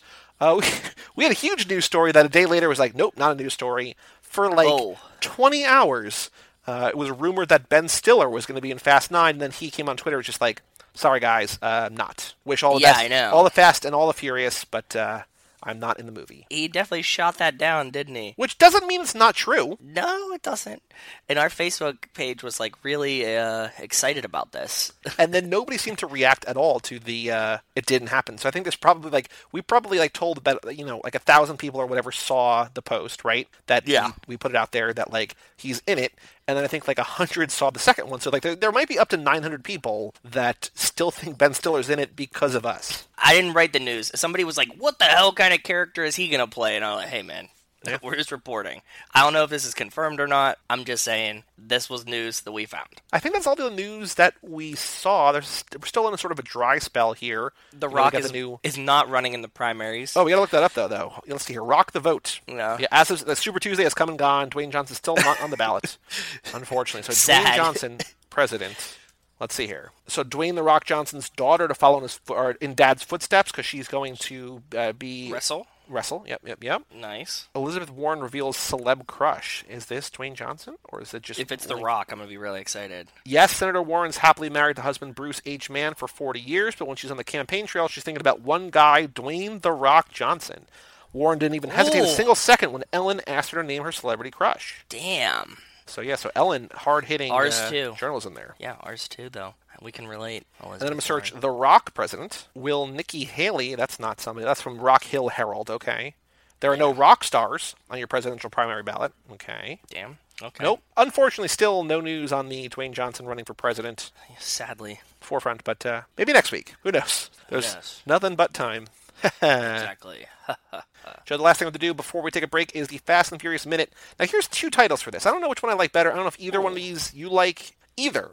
So, Minute 37, Four Iced Cappuccinos, Please, or Toretto's Hot Rod Heaven. Toretto's Hot Rod Heaven for sure. So, Minute 37, Toretto's Hot Rod Heaven. Okay, here he is, fresh from Toretto's Hot Rod Heaven. That was an $80,000 vehicle, officer.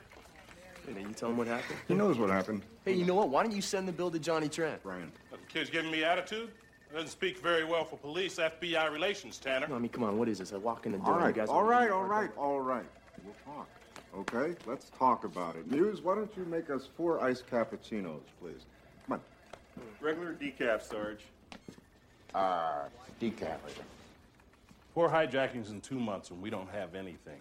DVD players and digital cameras alone are worth a million two, which brings the grand total to six million plus. We're in the political crosshairs now, Brian. That's why you're undercover. You want that detective badge fast, kid. And you want to know something? The FBI can help if you come through for us. What does the truck driver say? He gave us the same MO three Honda Civics, precision driving, same green neon glow from. So in this minute, we see that Tanner brings Brian into the police hideout because he, he starts the minute there, and then Bilkins gives Brian some grief about losing the car.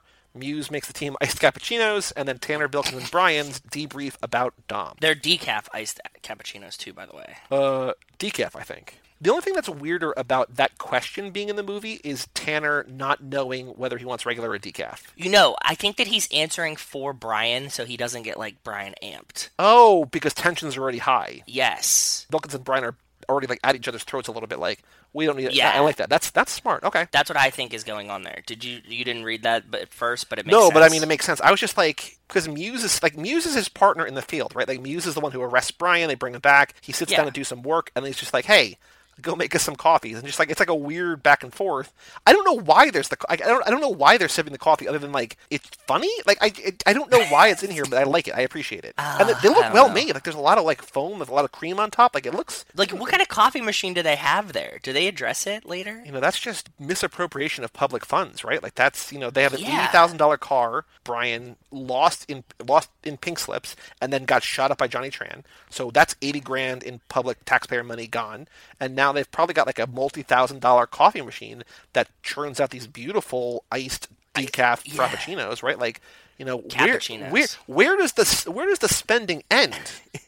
It's just a money pit. The fucking LA Police Department Boy, oh blowing boy. cash like crazy. Yeah. I was just getting flashes forward to uh, Stasiak here because there's such tension between the, the FBI and cops and everything. So not necessarily a future fast action, but it's just like you know where's Stasiak when you need him. So like as I was tracking all these like background extras with the cops, like with what they're wearing, I was like, oh, there's a guy in a green shirt, and I was like, wait a minute.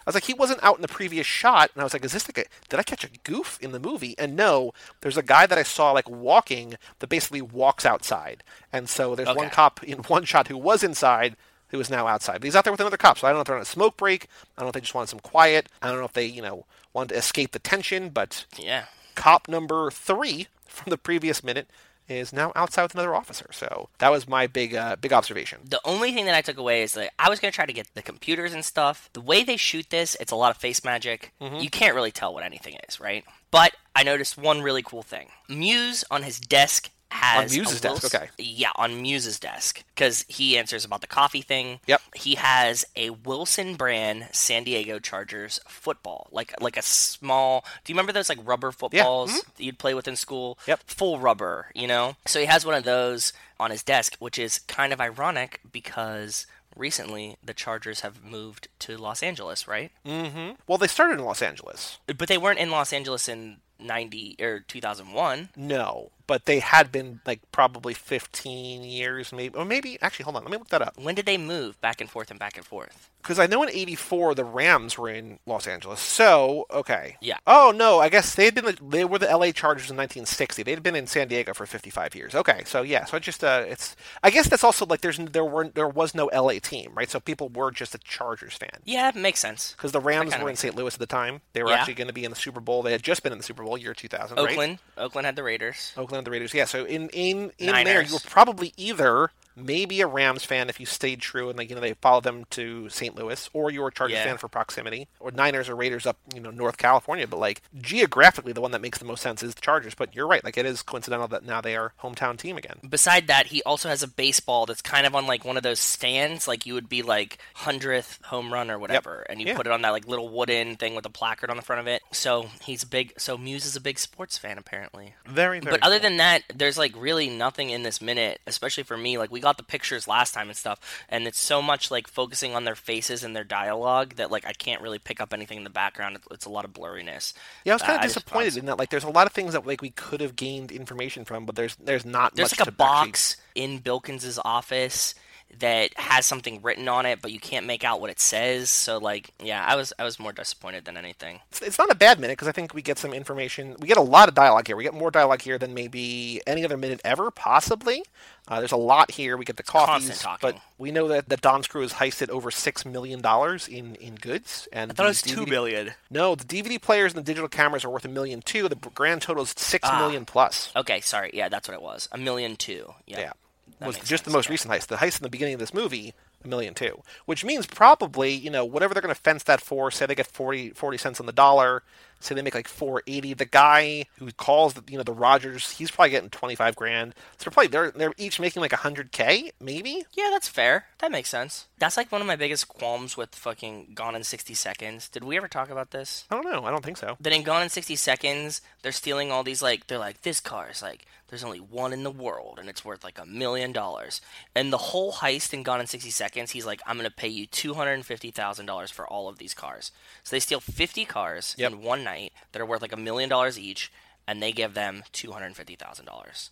Like, that's a fucking ripoff. But isn't it like aren't they doing it because like they're in deep or something? Like th- their backs are against the wall. It's not like they're just doing it for fun. No, I know, but his brother originally took the job for two hundred fifty thousand dollars for fifty cars. Yeah, which is just stupid. yeah, it's like a very fucking terrible deal. And they like even they're like, no, like we doesn't like we don't want the money. Like we just want our friend back. But either way, I'm like, this makes no sense. Like, why am I gonna go out there and steal fifty cars? And how much are they making each? Like twenty grand, right? There's like a huge ass team. Why don't you just steal one of the cars and like or two, three? Oh, sorry, that's a qualm that I have with that movie. But it's really about the friends that you make along the way and that romantic moment that Sway and Nicolas Cage have in the in the car. the shifter, Yeah. the cure. I still got your face. All right, so the only other thing in the minute, unless there's any other thoughts that you have, but based on the notes, I don't think there is. This is kind of an No. underwhelming notes sheet. But trivia Yes. question: What drink does Tanner ask me to make for the team? You like this question? You have a better question. No, that's exactly what I would have done with it. It's a very, very good question. I agree with you. So I said iced cappuccinos, iced coffees, iced lattes, or Irish coffees. I'm glad that we actually went with Toretto's Hot Rod Heaven because otherwise the answer to this trivia question would once again be in the minute title, which is on the quiz itself. So it's good that we pivoted away from that. Yeah, I I made the conscious decision to do that too. So Yeah, Yeah, very smart. that works for me. Very, very smart. Okay, is is iced cappuccinos okay, or do we have to distinguish decaf because he says decaf afterwards? I think the iced cappuccinos is a is a hundred percent valid answer. he asked for iced cappuccinos, and then he there's Yes. clarification past that. It's kind of like I don't want another tuna no crust situation here, right? Like tuna on white, tuna on wheat, tuna no crust. Yes, We don't we don't want to overcomplicate our own quiz, even though the quiz is already overly complicated. That's what I'm saying. So like, but iced cappuccinos is a fair answer. Oh yeah, I think so. Absolutely. Cool. Let's take a break. Let's hear another word from Chevy, and then let's talk about that sweet, sweet Chevy Bel Air coupe in uh, two lane blacktop. Welcome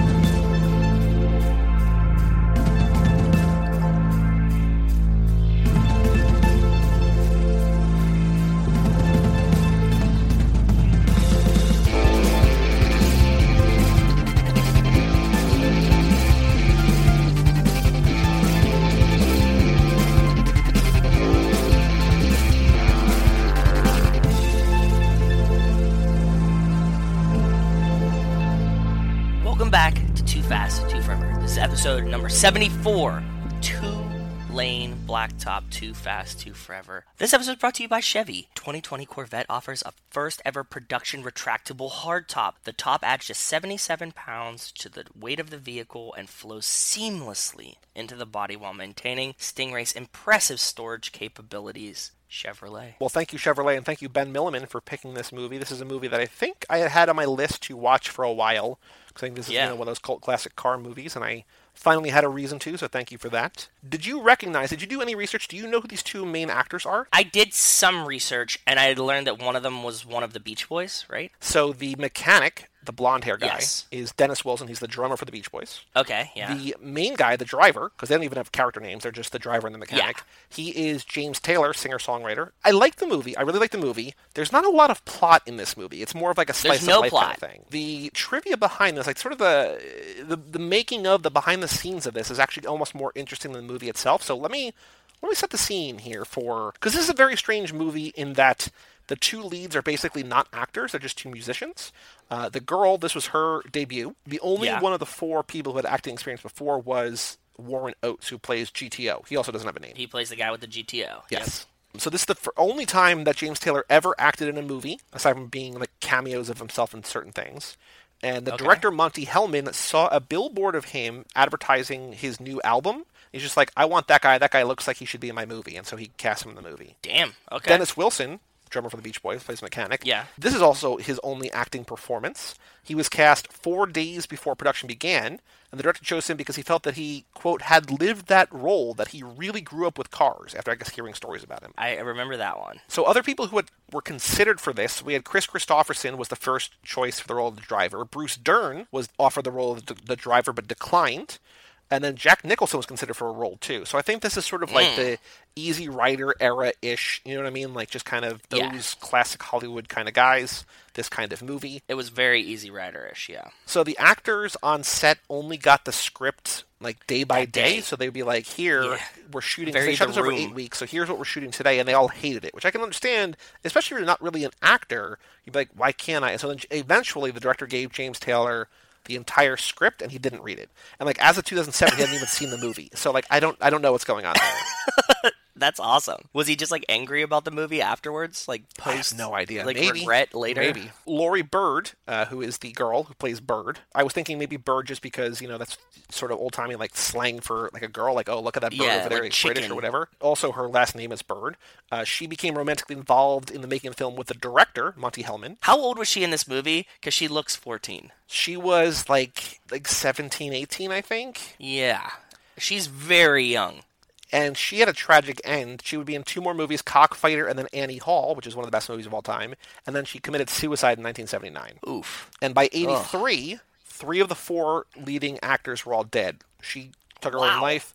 Warren Oates, GTO, suffered a fatal heart attack in 82 when he was 53, and then Dennis Wilson drowned a year later. So James Taylor was the only one who, was, Damn. Who sort of survived for a while. Pretty cursed, right? Dark, yeah. The original cut of the movie was three and a half hours long, except the director had to requ- had to deliver a two-hour version, so he, he cut it down to an hour forty-five. Maybe that's where the, all the plot went. Guess maybe. No, I'm just kidding. I, I think that it was probably just a longer slice of life movie, and I actually would have enjoyed a three hour version of this. Like, I, it wouldn't have bothered me. So here's, and I, I'm sort of saving the car thing for last because I can get to that and sort of pivot into the actual discussion of the movie. The head of Universal at the time, Lew Wasserman, and also shout out Universal for making the Fast and Furious movies. So this is again, Yep, I the saw that little family. connection. Yeah. He hated the movie and refused to allow any advertising, which was instrumental in the film's commercial failure. Which, duh, like if you can't advertise the movie, like See how do you expect it to be good? It was also pulled from theaters within weeks of its original release, and like back then, movies were just like in theaters for months and months because there were fewer movies, and like it just gave people there's no home video, so it gave people time to go see it. But they Yeah. just pulled it almost immediately. So like it really, like I was saying before, aside from not being able to go to DVD for like decades, They really didn't want anybody to see this movie. it was almost impossible for people to see this movie for like 30, 35 years, which is crazy. Esquire magazine in 1971 Mm-hmm. published the entire screenplay, and on the cover of the magazine said, Our nomination for Movie of the Year. But they never explained why they did that. Um, they never reviewed the film when it came out. It came and left theaters so quickly that they later, at the end of the year, nominated themselves for the dubious achievements of the year. Like basically, like, hey, we kind of goofed on that one. But that's just like a weird, Wow. like, hey, we love this movie. We're not going to explain why. We're not going to ever talk about it again. And then you also you can't see it because it's going to get pulled from theaters. It's like what? yeah, and then they're like, we goofed.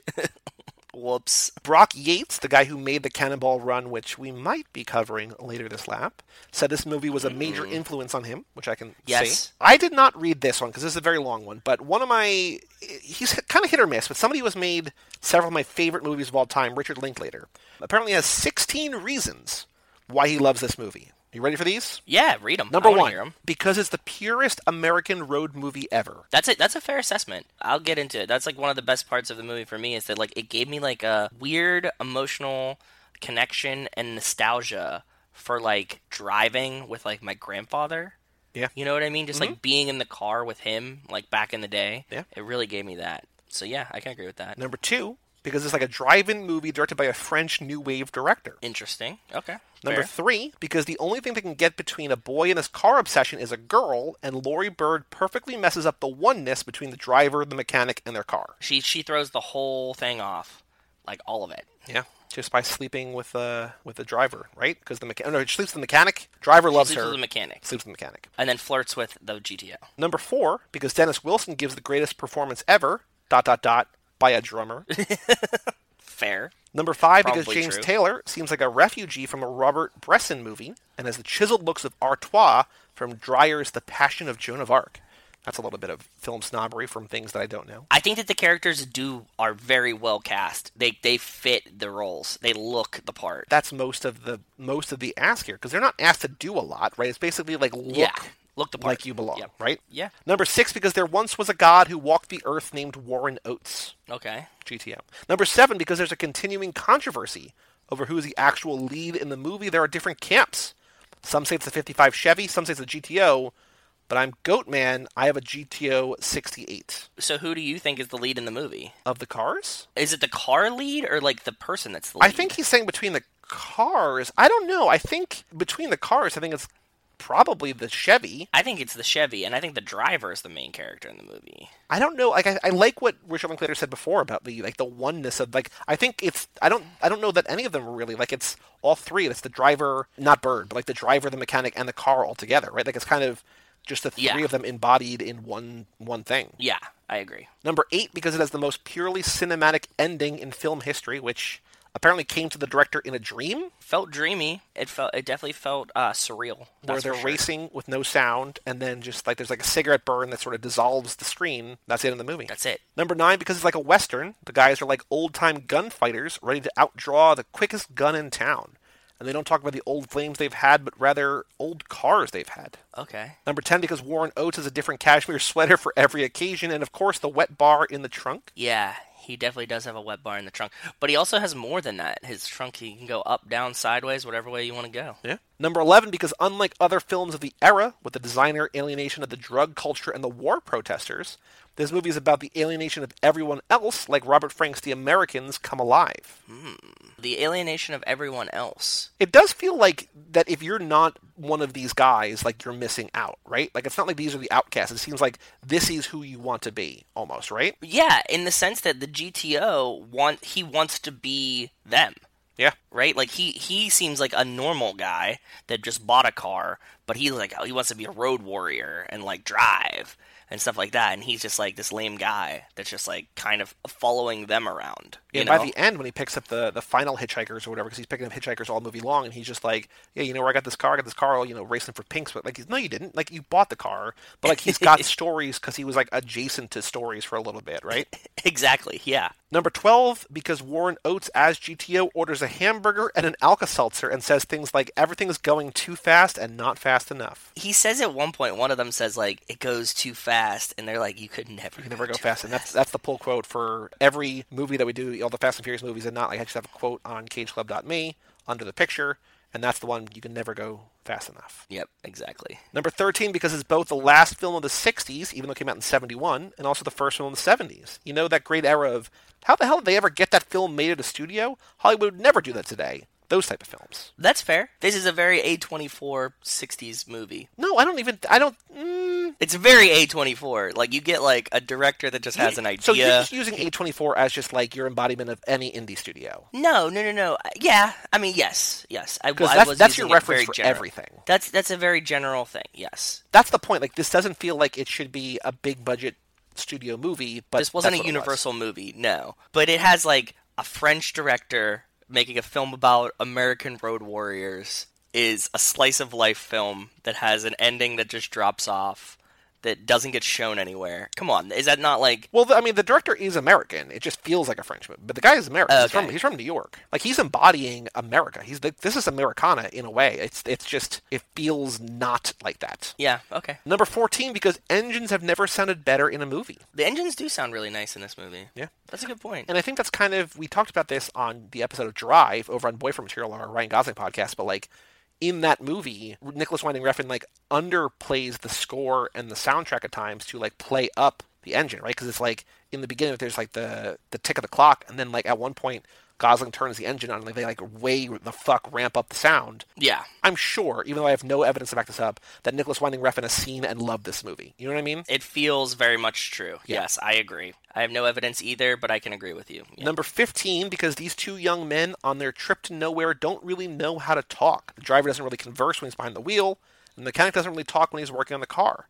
It's primarily a visual, atmospheric experience to watch this movie correctly is to become absorbed into it. It actually feels more real that they don't talk a lot because they're Yeah. like just two car guys that just want to Yeah. like drive and fix the car. So like they don't have a lot to say to each other. Yeah. They just like want to be in the car and cruise. and not even cruise in like the American Graffiti sense. It's just like that's why I think why Bird fits in nicely too, because they're like, she's like, "Where are you going?" And they say East. She's like, "Cool, I've never been East." It's just like we're just we're here Yeah. for the ride. It kind of feels like the kind of movie where like one of them should die, but like they don't. Like they just all, you know. They just end. Yeah. It's just like this is you know this is just our life. Like we you're with us for a couple days, a week or two, whatever this movie takes place over. I think it's a couple days. It's This is- probably yeah, like this two what or three doing. days. Yeah. And number 16, and above all else, because Two Lane Blacktop goes all the way with its idea, and that's a rare thing in this world, a completely honest movie. It does go all the way with its idea. I think that this is precisely what this director and writer were, were trying to make. It does feel real. So basically, if you have not seen Two Lane Blacktop, it is kind of like Race Wars the movie, except not really. There is race wars at one point.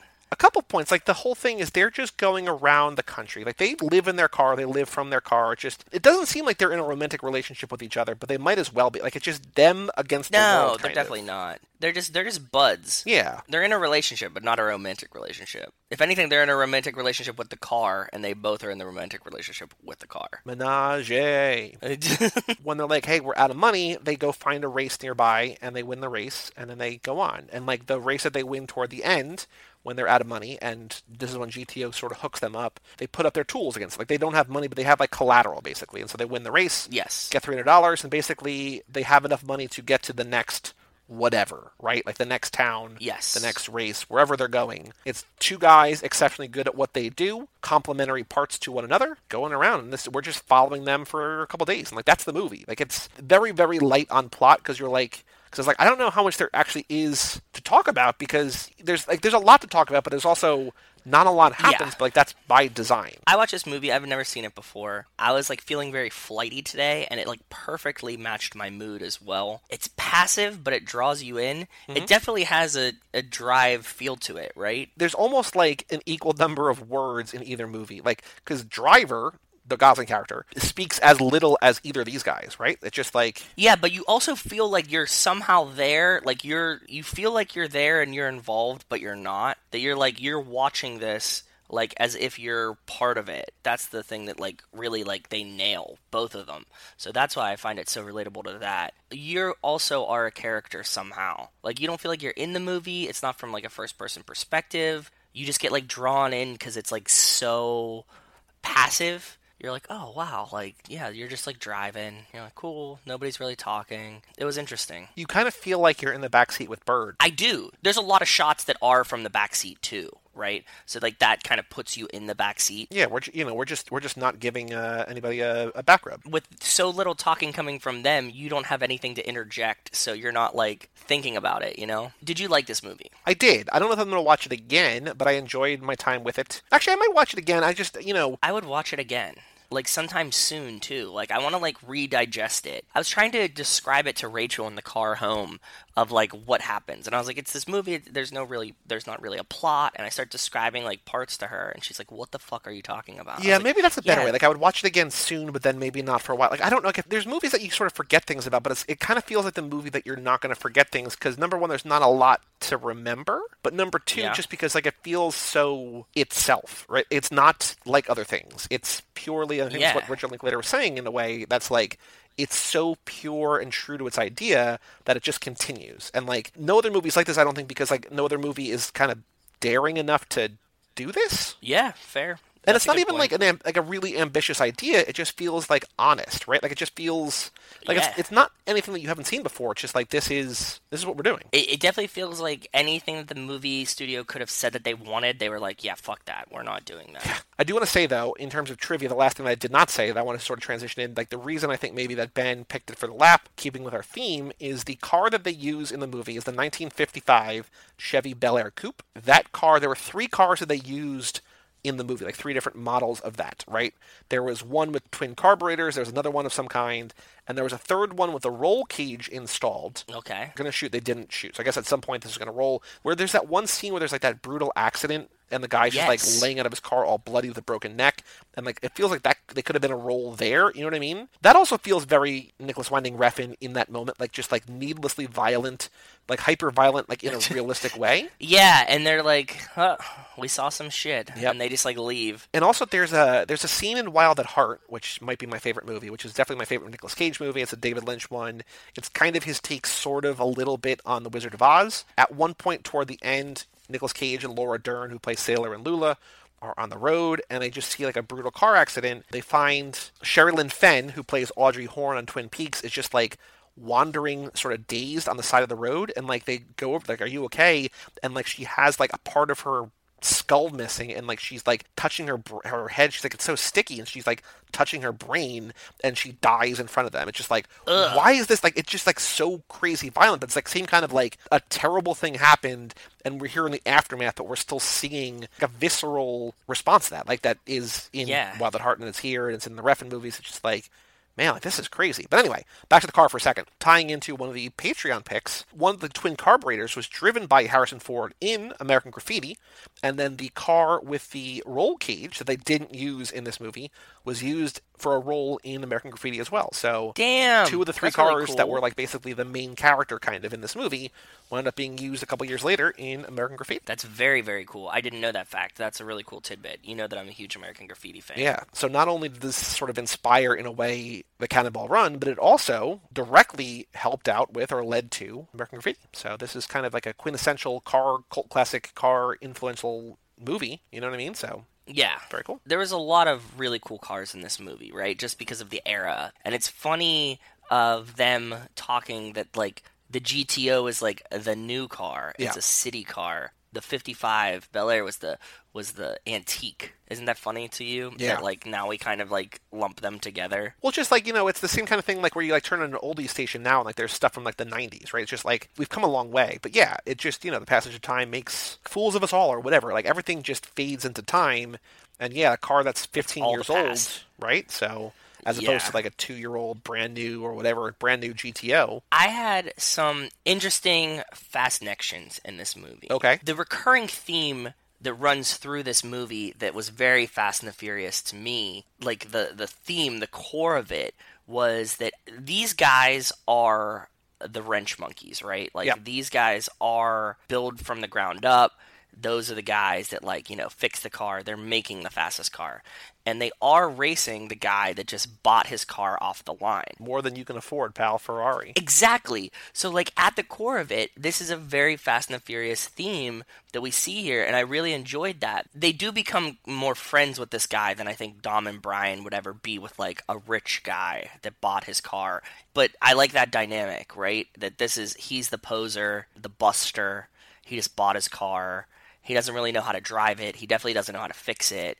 And like you have these two guys that are like driving this like beat up old car, which is like, you know, the tuner that they put money into the car and like tweak it and it's much faster than his car. like I want to talk about their dynamic because their dynamic, like the GTO and the driver and the mechanic, is a weird dynamic because like they start out antagonistic Yeah. and they have this like race across country for pinks and everything, and you're like, oh shit, and then like I think they quickly realize like, oh, this guy's a chump, like he's just he's whatever, like there's there's no way they were going to lose this race, so like they just sort of start helping him. They almost feel bad for him and they're so apathetic about the race after they see how pathetic he is. The race is such an afterthought to them, right? Yeah, they like he like takes off like he like like he's he leaves early, right? Like after they're doing something and like he leaves. And they're like, cool. And like, they almost like effort, like we don't see it, but they, they effortlessly catch up to him, right? Like, because basically the next morning, Yeah. they're wherever he is. And I think it's interesting to see where they both start from. He picks up the hitchhiker. He's like, "These cars, this car's been following me for three states." And then he pulls in the gas station, and they follow in. But like, they don't give a shit. Like, they're just there. No, they just happen to be passing each other. They're Yeah. definitely not following him. If anything, he's following them. We see their perspective in cars, like people like behind them or in front of them or whatever. Like they're honking, like they want to race. They want to race. They're just like, no, like we're not gonna. Like, why? Why bother? Like, there's nothing here for us. You know what I mean? Like, they're not gonna just race Yep. the race. And I think it's funny to see those perspectives.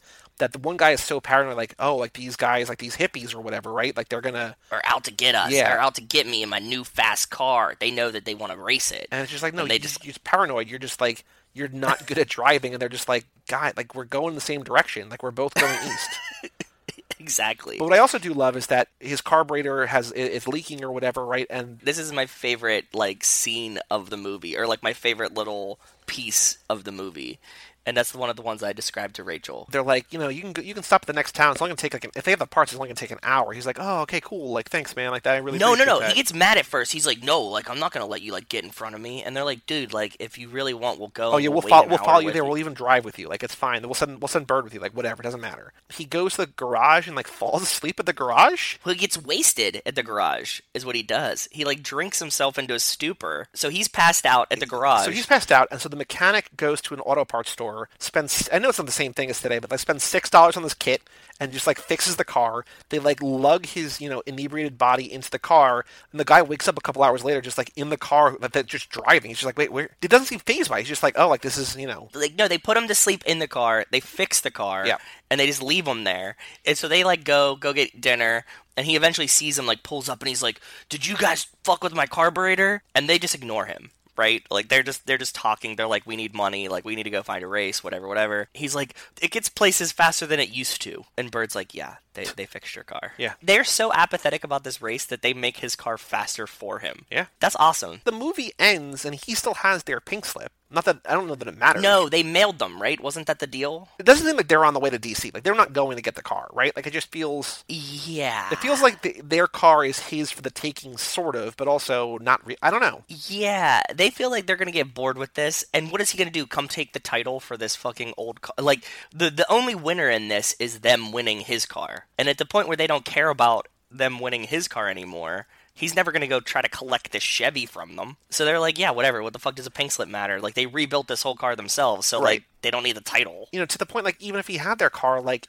part of the story of his is that he's riding alone. He's getting tired, right? Like he doesn't need two cars. He can barely handle one car, right? Like it's just like Yeah, he he's like bored car. and lonely by himself in the one. Like he doesn't need a second. He's not even going to be able to take a second car. That's the thing. He doesn't have any friends Right. to like get this other car with him. He's just got like a series of like misadventures with hitchhikers, like Harry Dean Stanton, who's like one of the greatest character actors of all time. Like, like he picks him up and he's like the guy like trying to flirt with him and like putting his hand on his leg or whatever. He's like, no, I'm not into that. I'm not into that.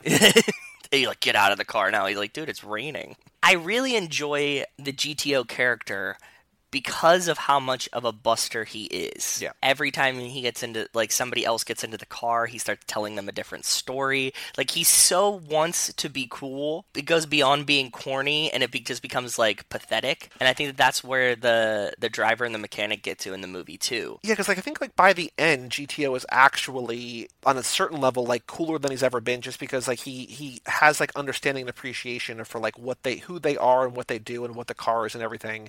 And then Yeah. Like, oh, he's finally becoming like a normal person. And then the last scene, he's like.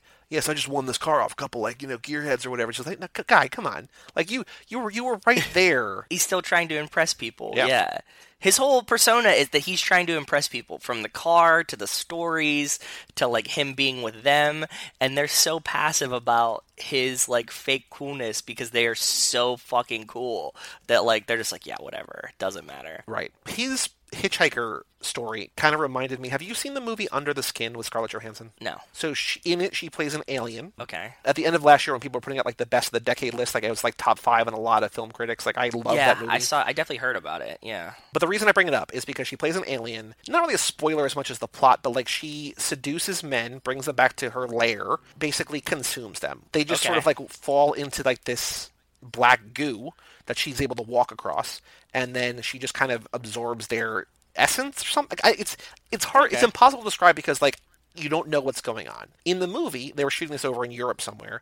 She was literally in like a small town in like some Slavic country, right? Okay. As Scarlett Johansson, but in character, driving around this town, talking to actual people on the street, like, hey, like directions, like, hey, do you want to come, like, do you want to come hang out or whatever? And she's just talking to like these like you know soccer hooligans or whatever, these like 22, 25 year old who are looking at a woman who looks like Scarlett Johansson, and like it's like this really weird, surreal, like hitchhiker kind of thing. And then in the movie, she'll pick up characters and she'll bring them back or whatever. But like she's talking Yeah, to all these people on the side of the road, and it's this it's weird, hyper real thing that like hasn't been done. And I was getting flashes of that in this because it's this weird, like you don't see a lot of like interactions between like driver and passenger and hitchhiker unless like that's what the entire movie's about. But in both those, it's like a key point, but it's not the point of the movie, right? Like it's like Yeah. she's doing it to get people to so she can eat them or whatever, and he's doing it just so he can feel.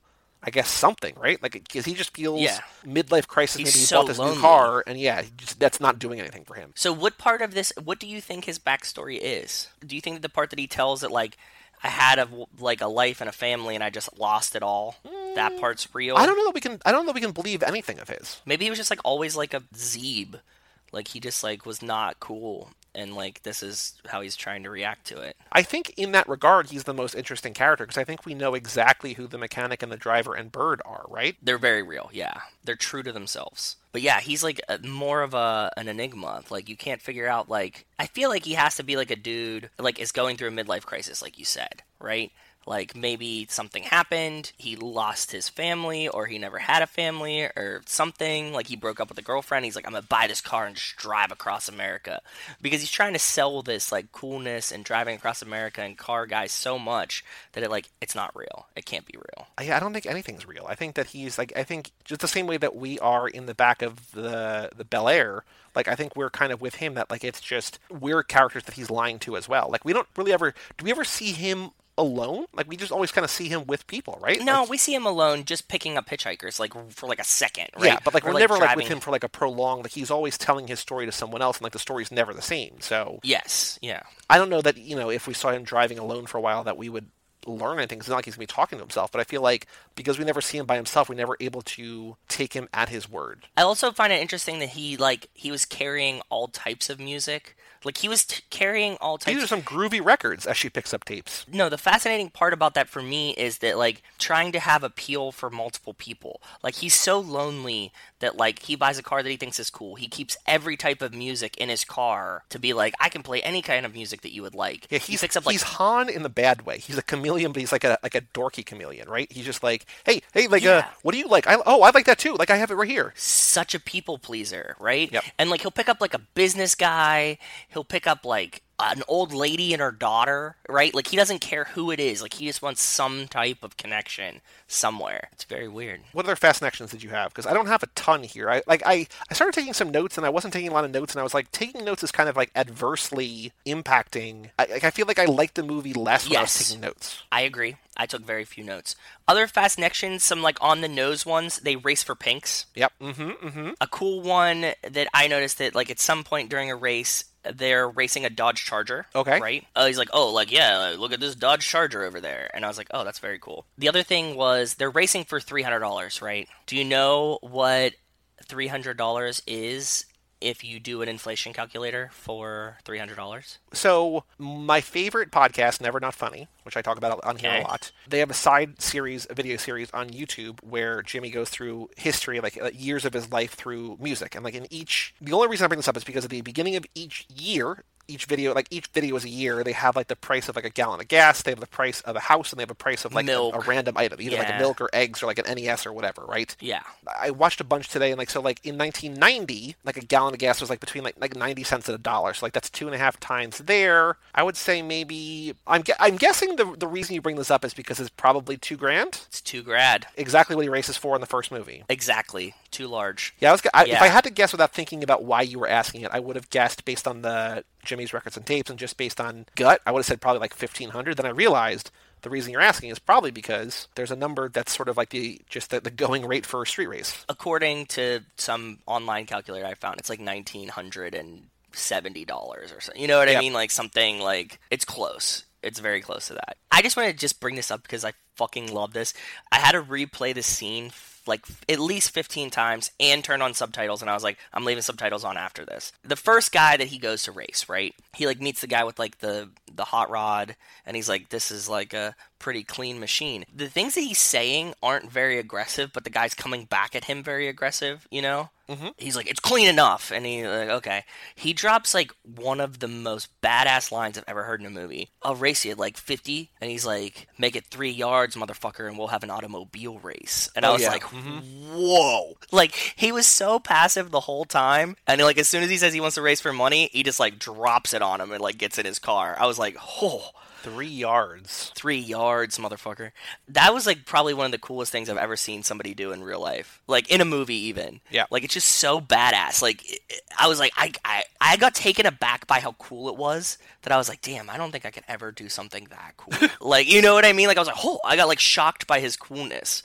It was like you know you're staring into the sun or something. Like I had to like, wow. So yeah, so I brought it back and I like that's that's a very fucking cool line. Yeah, And that's I- some I uh, again. That's some driver shit, right? And just like, oh no, like, Yeah. I'm about to fuck your shit up with a hammer. Just like you know, I'm not gonna flex, but uh, when when it's time, look out. I will flex, Yep. and I'm carrying a big stick. Yeah, those were uh, the most of the fast connections. We talked about the other ones like race wars and stuff like that. Oh, so. one quote that I did write down while we're talking about quotes that we like. Uh, when they're at the gas station, when they finally like when GTO and driver mechanic talk for the first time, GTO's like. You know, you probably saw my car everywhere. Like, you know, I don't see a lot of cars like yours, but you probably you like, you know, my car. They're just like, there's a lot of cars that look like yours, man. Like, just, you know, there's a lot of cars on the road that look like yours. It's just like you're not special. Like, you just bought basically You today, bought like, a you bought GTO. 50,000 yeah, you bought a Tesla. Cool. Like, you're rich. Like, I get it. yeah. like, nice car. Yeah, but like, what are you doing with it? and then they later clown him about how he did nothing. He's like, "This fucking carburetor, shit, man. Like, you might want to rebuild that." And like when he like looks at him, he's like, "Yeah." Like before the you could you could never go fast enough. When he's like, "If you put like some money into this, this thing would fucking go." And he's like, "No, it's, fast enough." one connection, not a fast connection, but a almost a Ford v Ferrari connection, is that when they first start the race to DC, right? The mechanic says to the driver, he's just like, you know, I can spell you. Like, if you need to take a break, like you need to sleep, like we can go in shifts. And I was like, ooh, driving the shifts just like uh, at the race, right? And then driver's just like, Oh, no, I'm good, I got this. It's just like, oh, okay, like you're like we don't really, I don't know, we know where they start, but like they're starting like out in like they pick Bird up in Flagstaff, right? So like they're driving Yes. like literally cross country. He's just like, no, man, I got this. yeah. I mean, that's not how it shakes out, obviously, because they just like they sleep and they, you know, go. They just have like relaxing meals at diners and stuff like that, because like they're not worried about it. But I just like that drivers like, no, I got this. Like this is me. I this I got it. they're nonchalant about beating this guy, but at the same time, I think the guy knows that he was beaten, like he's given up, in the sense that like he picks up those like army dudes and he's like, "Yeah, I'm going to New York City." Like he doesn't tell them he's like stopping in D.C. He tells Right. them he's going to New York. So like he's kind of given up on the idea that he he got enough of the stories out of them to be happy and content with what, what happened because they're like, "Yeah, we're gonna go to D.C. We're gonna get these fucking titles, and then we're going to Florida," and he's like.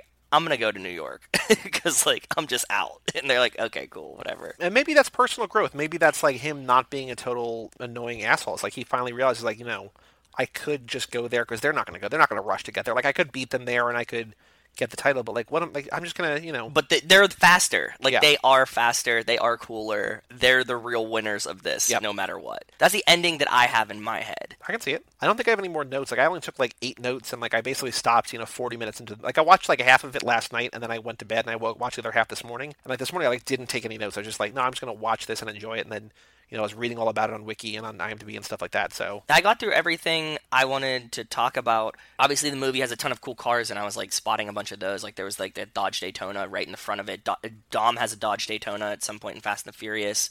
All the themes and the fast connections and and thoughts and feelings I had about the movie, I've, I think I've already gotten out. cool. Any other thoughts about anything on this episode, or do you want to wrap it up and uh, look ahead to Miami and Too Fast, Too Furious next week? It was a great movie. I actually really like the pick. Yeah, thank, you, Ben. you, thank Ben, you, Ben, for for pointing picking for picking it. for, yeah, for, for a for supporting us and b for picking it. Yeah, no, I really enjoyed it. This is uh, the only thing that I regret today is that I didn't get a chance to call my father and ask him if he's seen this movie before I watched it. My dad's dream car is a GTO Judge. He wants like a, like the orange GTO Judge. Yeah. But I don't know that this is his type of movie. I feel like this is a movie that my dad could have seen because like my uncle would have like been watching Yeah. it. But I mean, there's it's never on TV. It wasn't a movie, right? Right. Yeah, yeah, So maybe he never did see it. I don't think he would have watched it like post seventy. Right, but like, he could have seen it like first run if he knew yeah. about it. Yeah. No, I guess he would have been really young. Maybe, maybe not. I don't know. I don't know. I don't know. It's both like a blue collar movie, but then also like a hippie movie. It's arty. Like, so I don't know how you feel about that. I don't know how you like. Aside from the fact that they just didn't like, I don't know how you market this. Like, I guess it's just like because I think to a certain extent, American Graffiti is kind of the same vibe ish.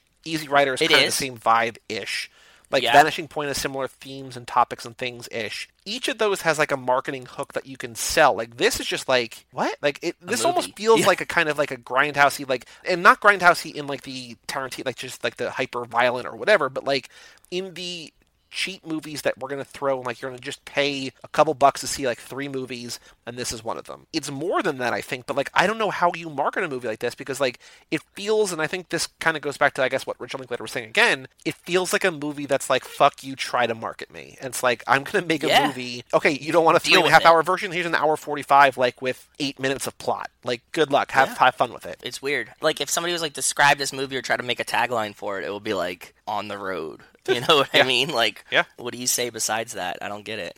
But it's not even like on the road, like in the beat poets, like the Jack Kerouac sense, because they're like, you know, they're loving and learning and living life and like discovering things about themselves and about the world. Like these guys feel like they have no interest in that. They're just like, we know what we need to know. We're gonna make money to keep going. Like there's, they, they don't Yeah. really have like a, they don't have a need or a want. They're just like, we're gonna keep going. They don't really have like a dri- like. There's no goal for Yeah. them. There's not like an econ. They're not like when we get to New York, like that's our Mexico or whatever, you know. But like no, it's just they just want to go. And I feel like that's why like this movie, like if you were like, this is my favorite movie of all time, not you, but like anybody, like my favorite movie of all time, or like I hate this movie, like I can understand anyone's reaction to this because like Same. again so singularly itself that whatever you feel about it, it's like yeah i get it. That's valid. That's a that's a fair reading of this movie that it's because it's not like anything else. Like I th- i'm sure that there are like grindhousing movies which are just like cars and like to a certain extent like vanishing point but like even that like vanishing point is a plot like he's doing something for a reason as opposed to just like all right fine like let's race guy like whatever. Like because Yeah. the stakes in this like they don't care and he doesn't really care. Like by the end like neither No. of them care. The only like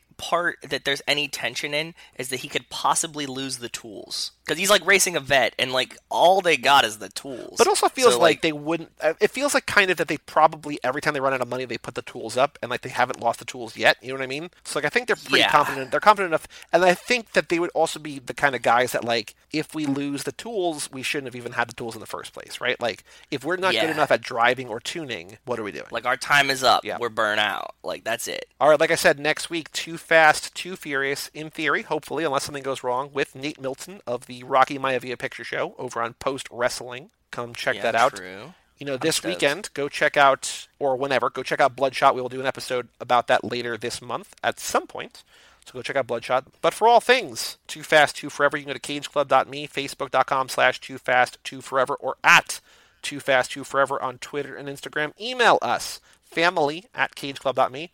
Shout out to everybody who wrote it, including new listener Jerry. Thank you so much for writing. Yeah, thank in you, buddy. family at cageclub.me. Check out our Patreon page at toofast2forever.com or patreon.com slash toofast2forever. And if you do support us over there, make sure you vote in the poll to help us pick between American Graffiti, Death Race 2000, the original Gone in 60 Seconds, and Vanishing Point for our final pit stop this lap, and come back next week for Too Fast, Too Furious, lap 6. I'm Joey Lewandowski, I'm Joe too. and we'll see you next time right here on Too Fast, Too Forever. Peace out, you anus piecers.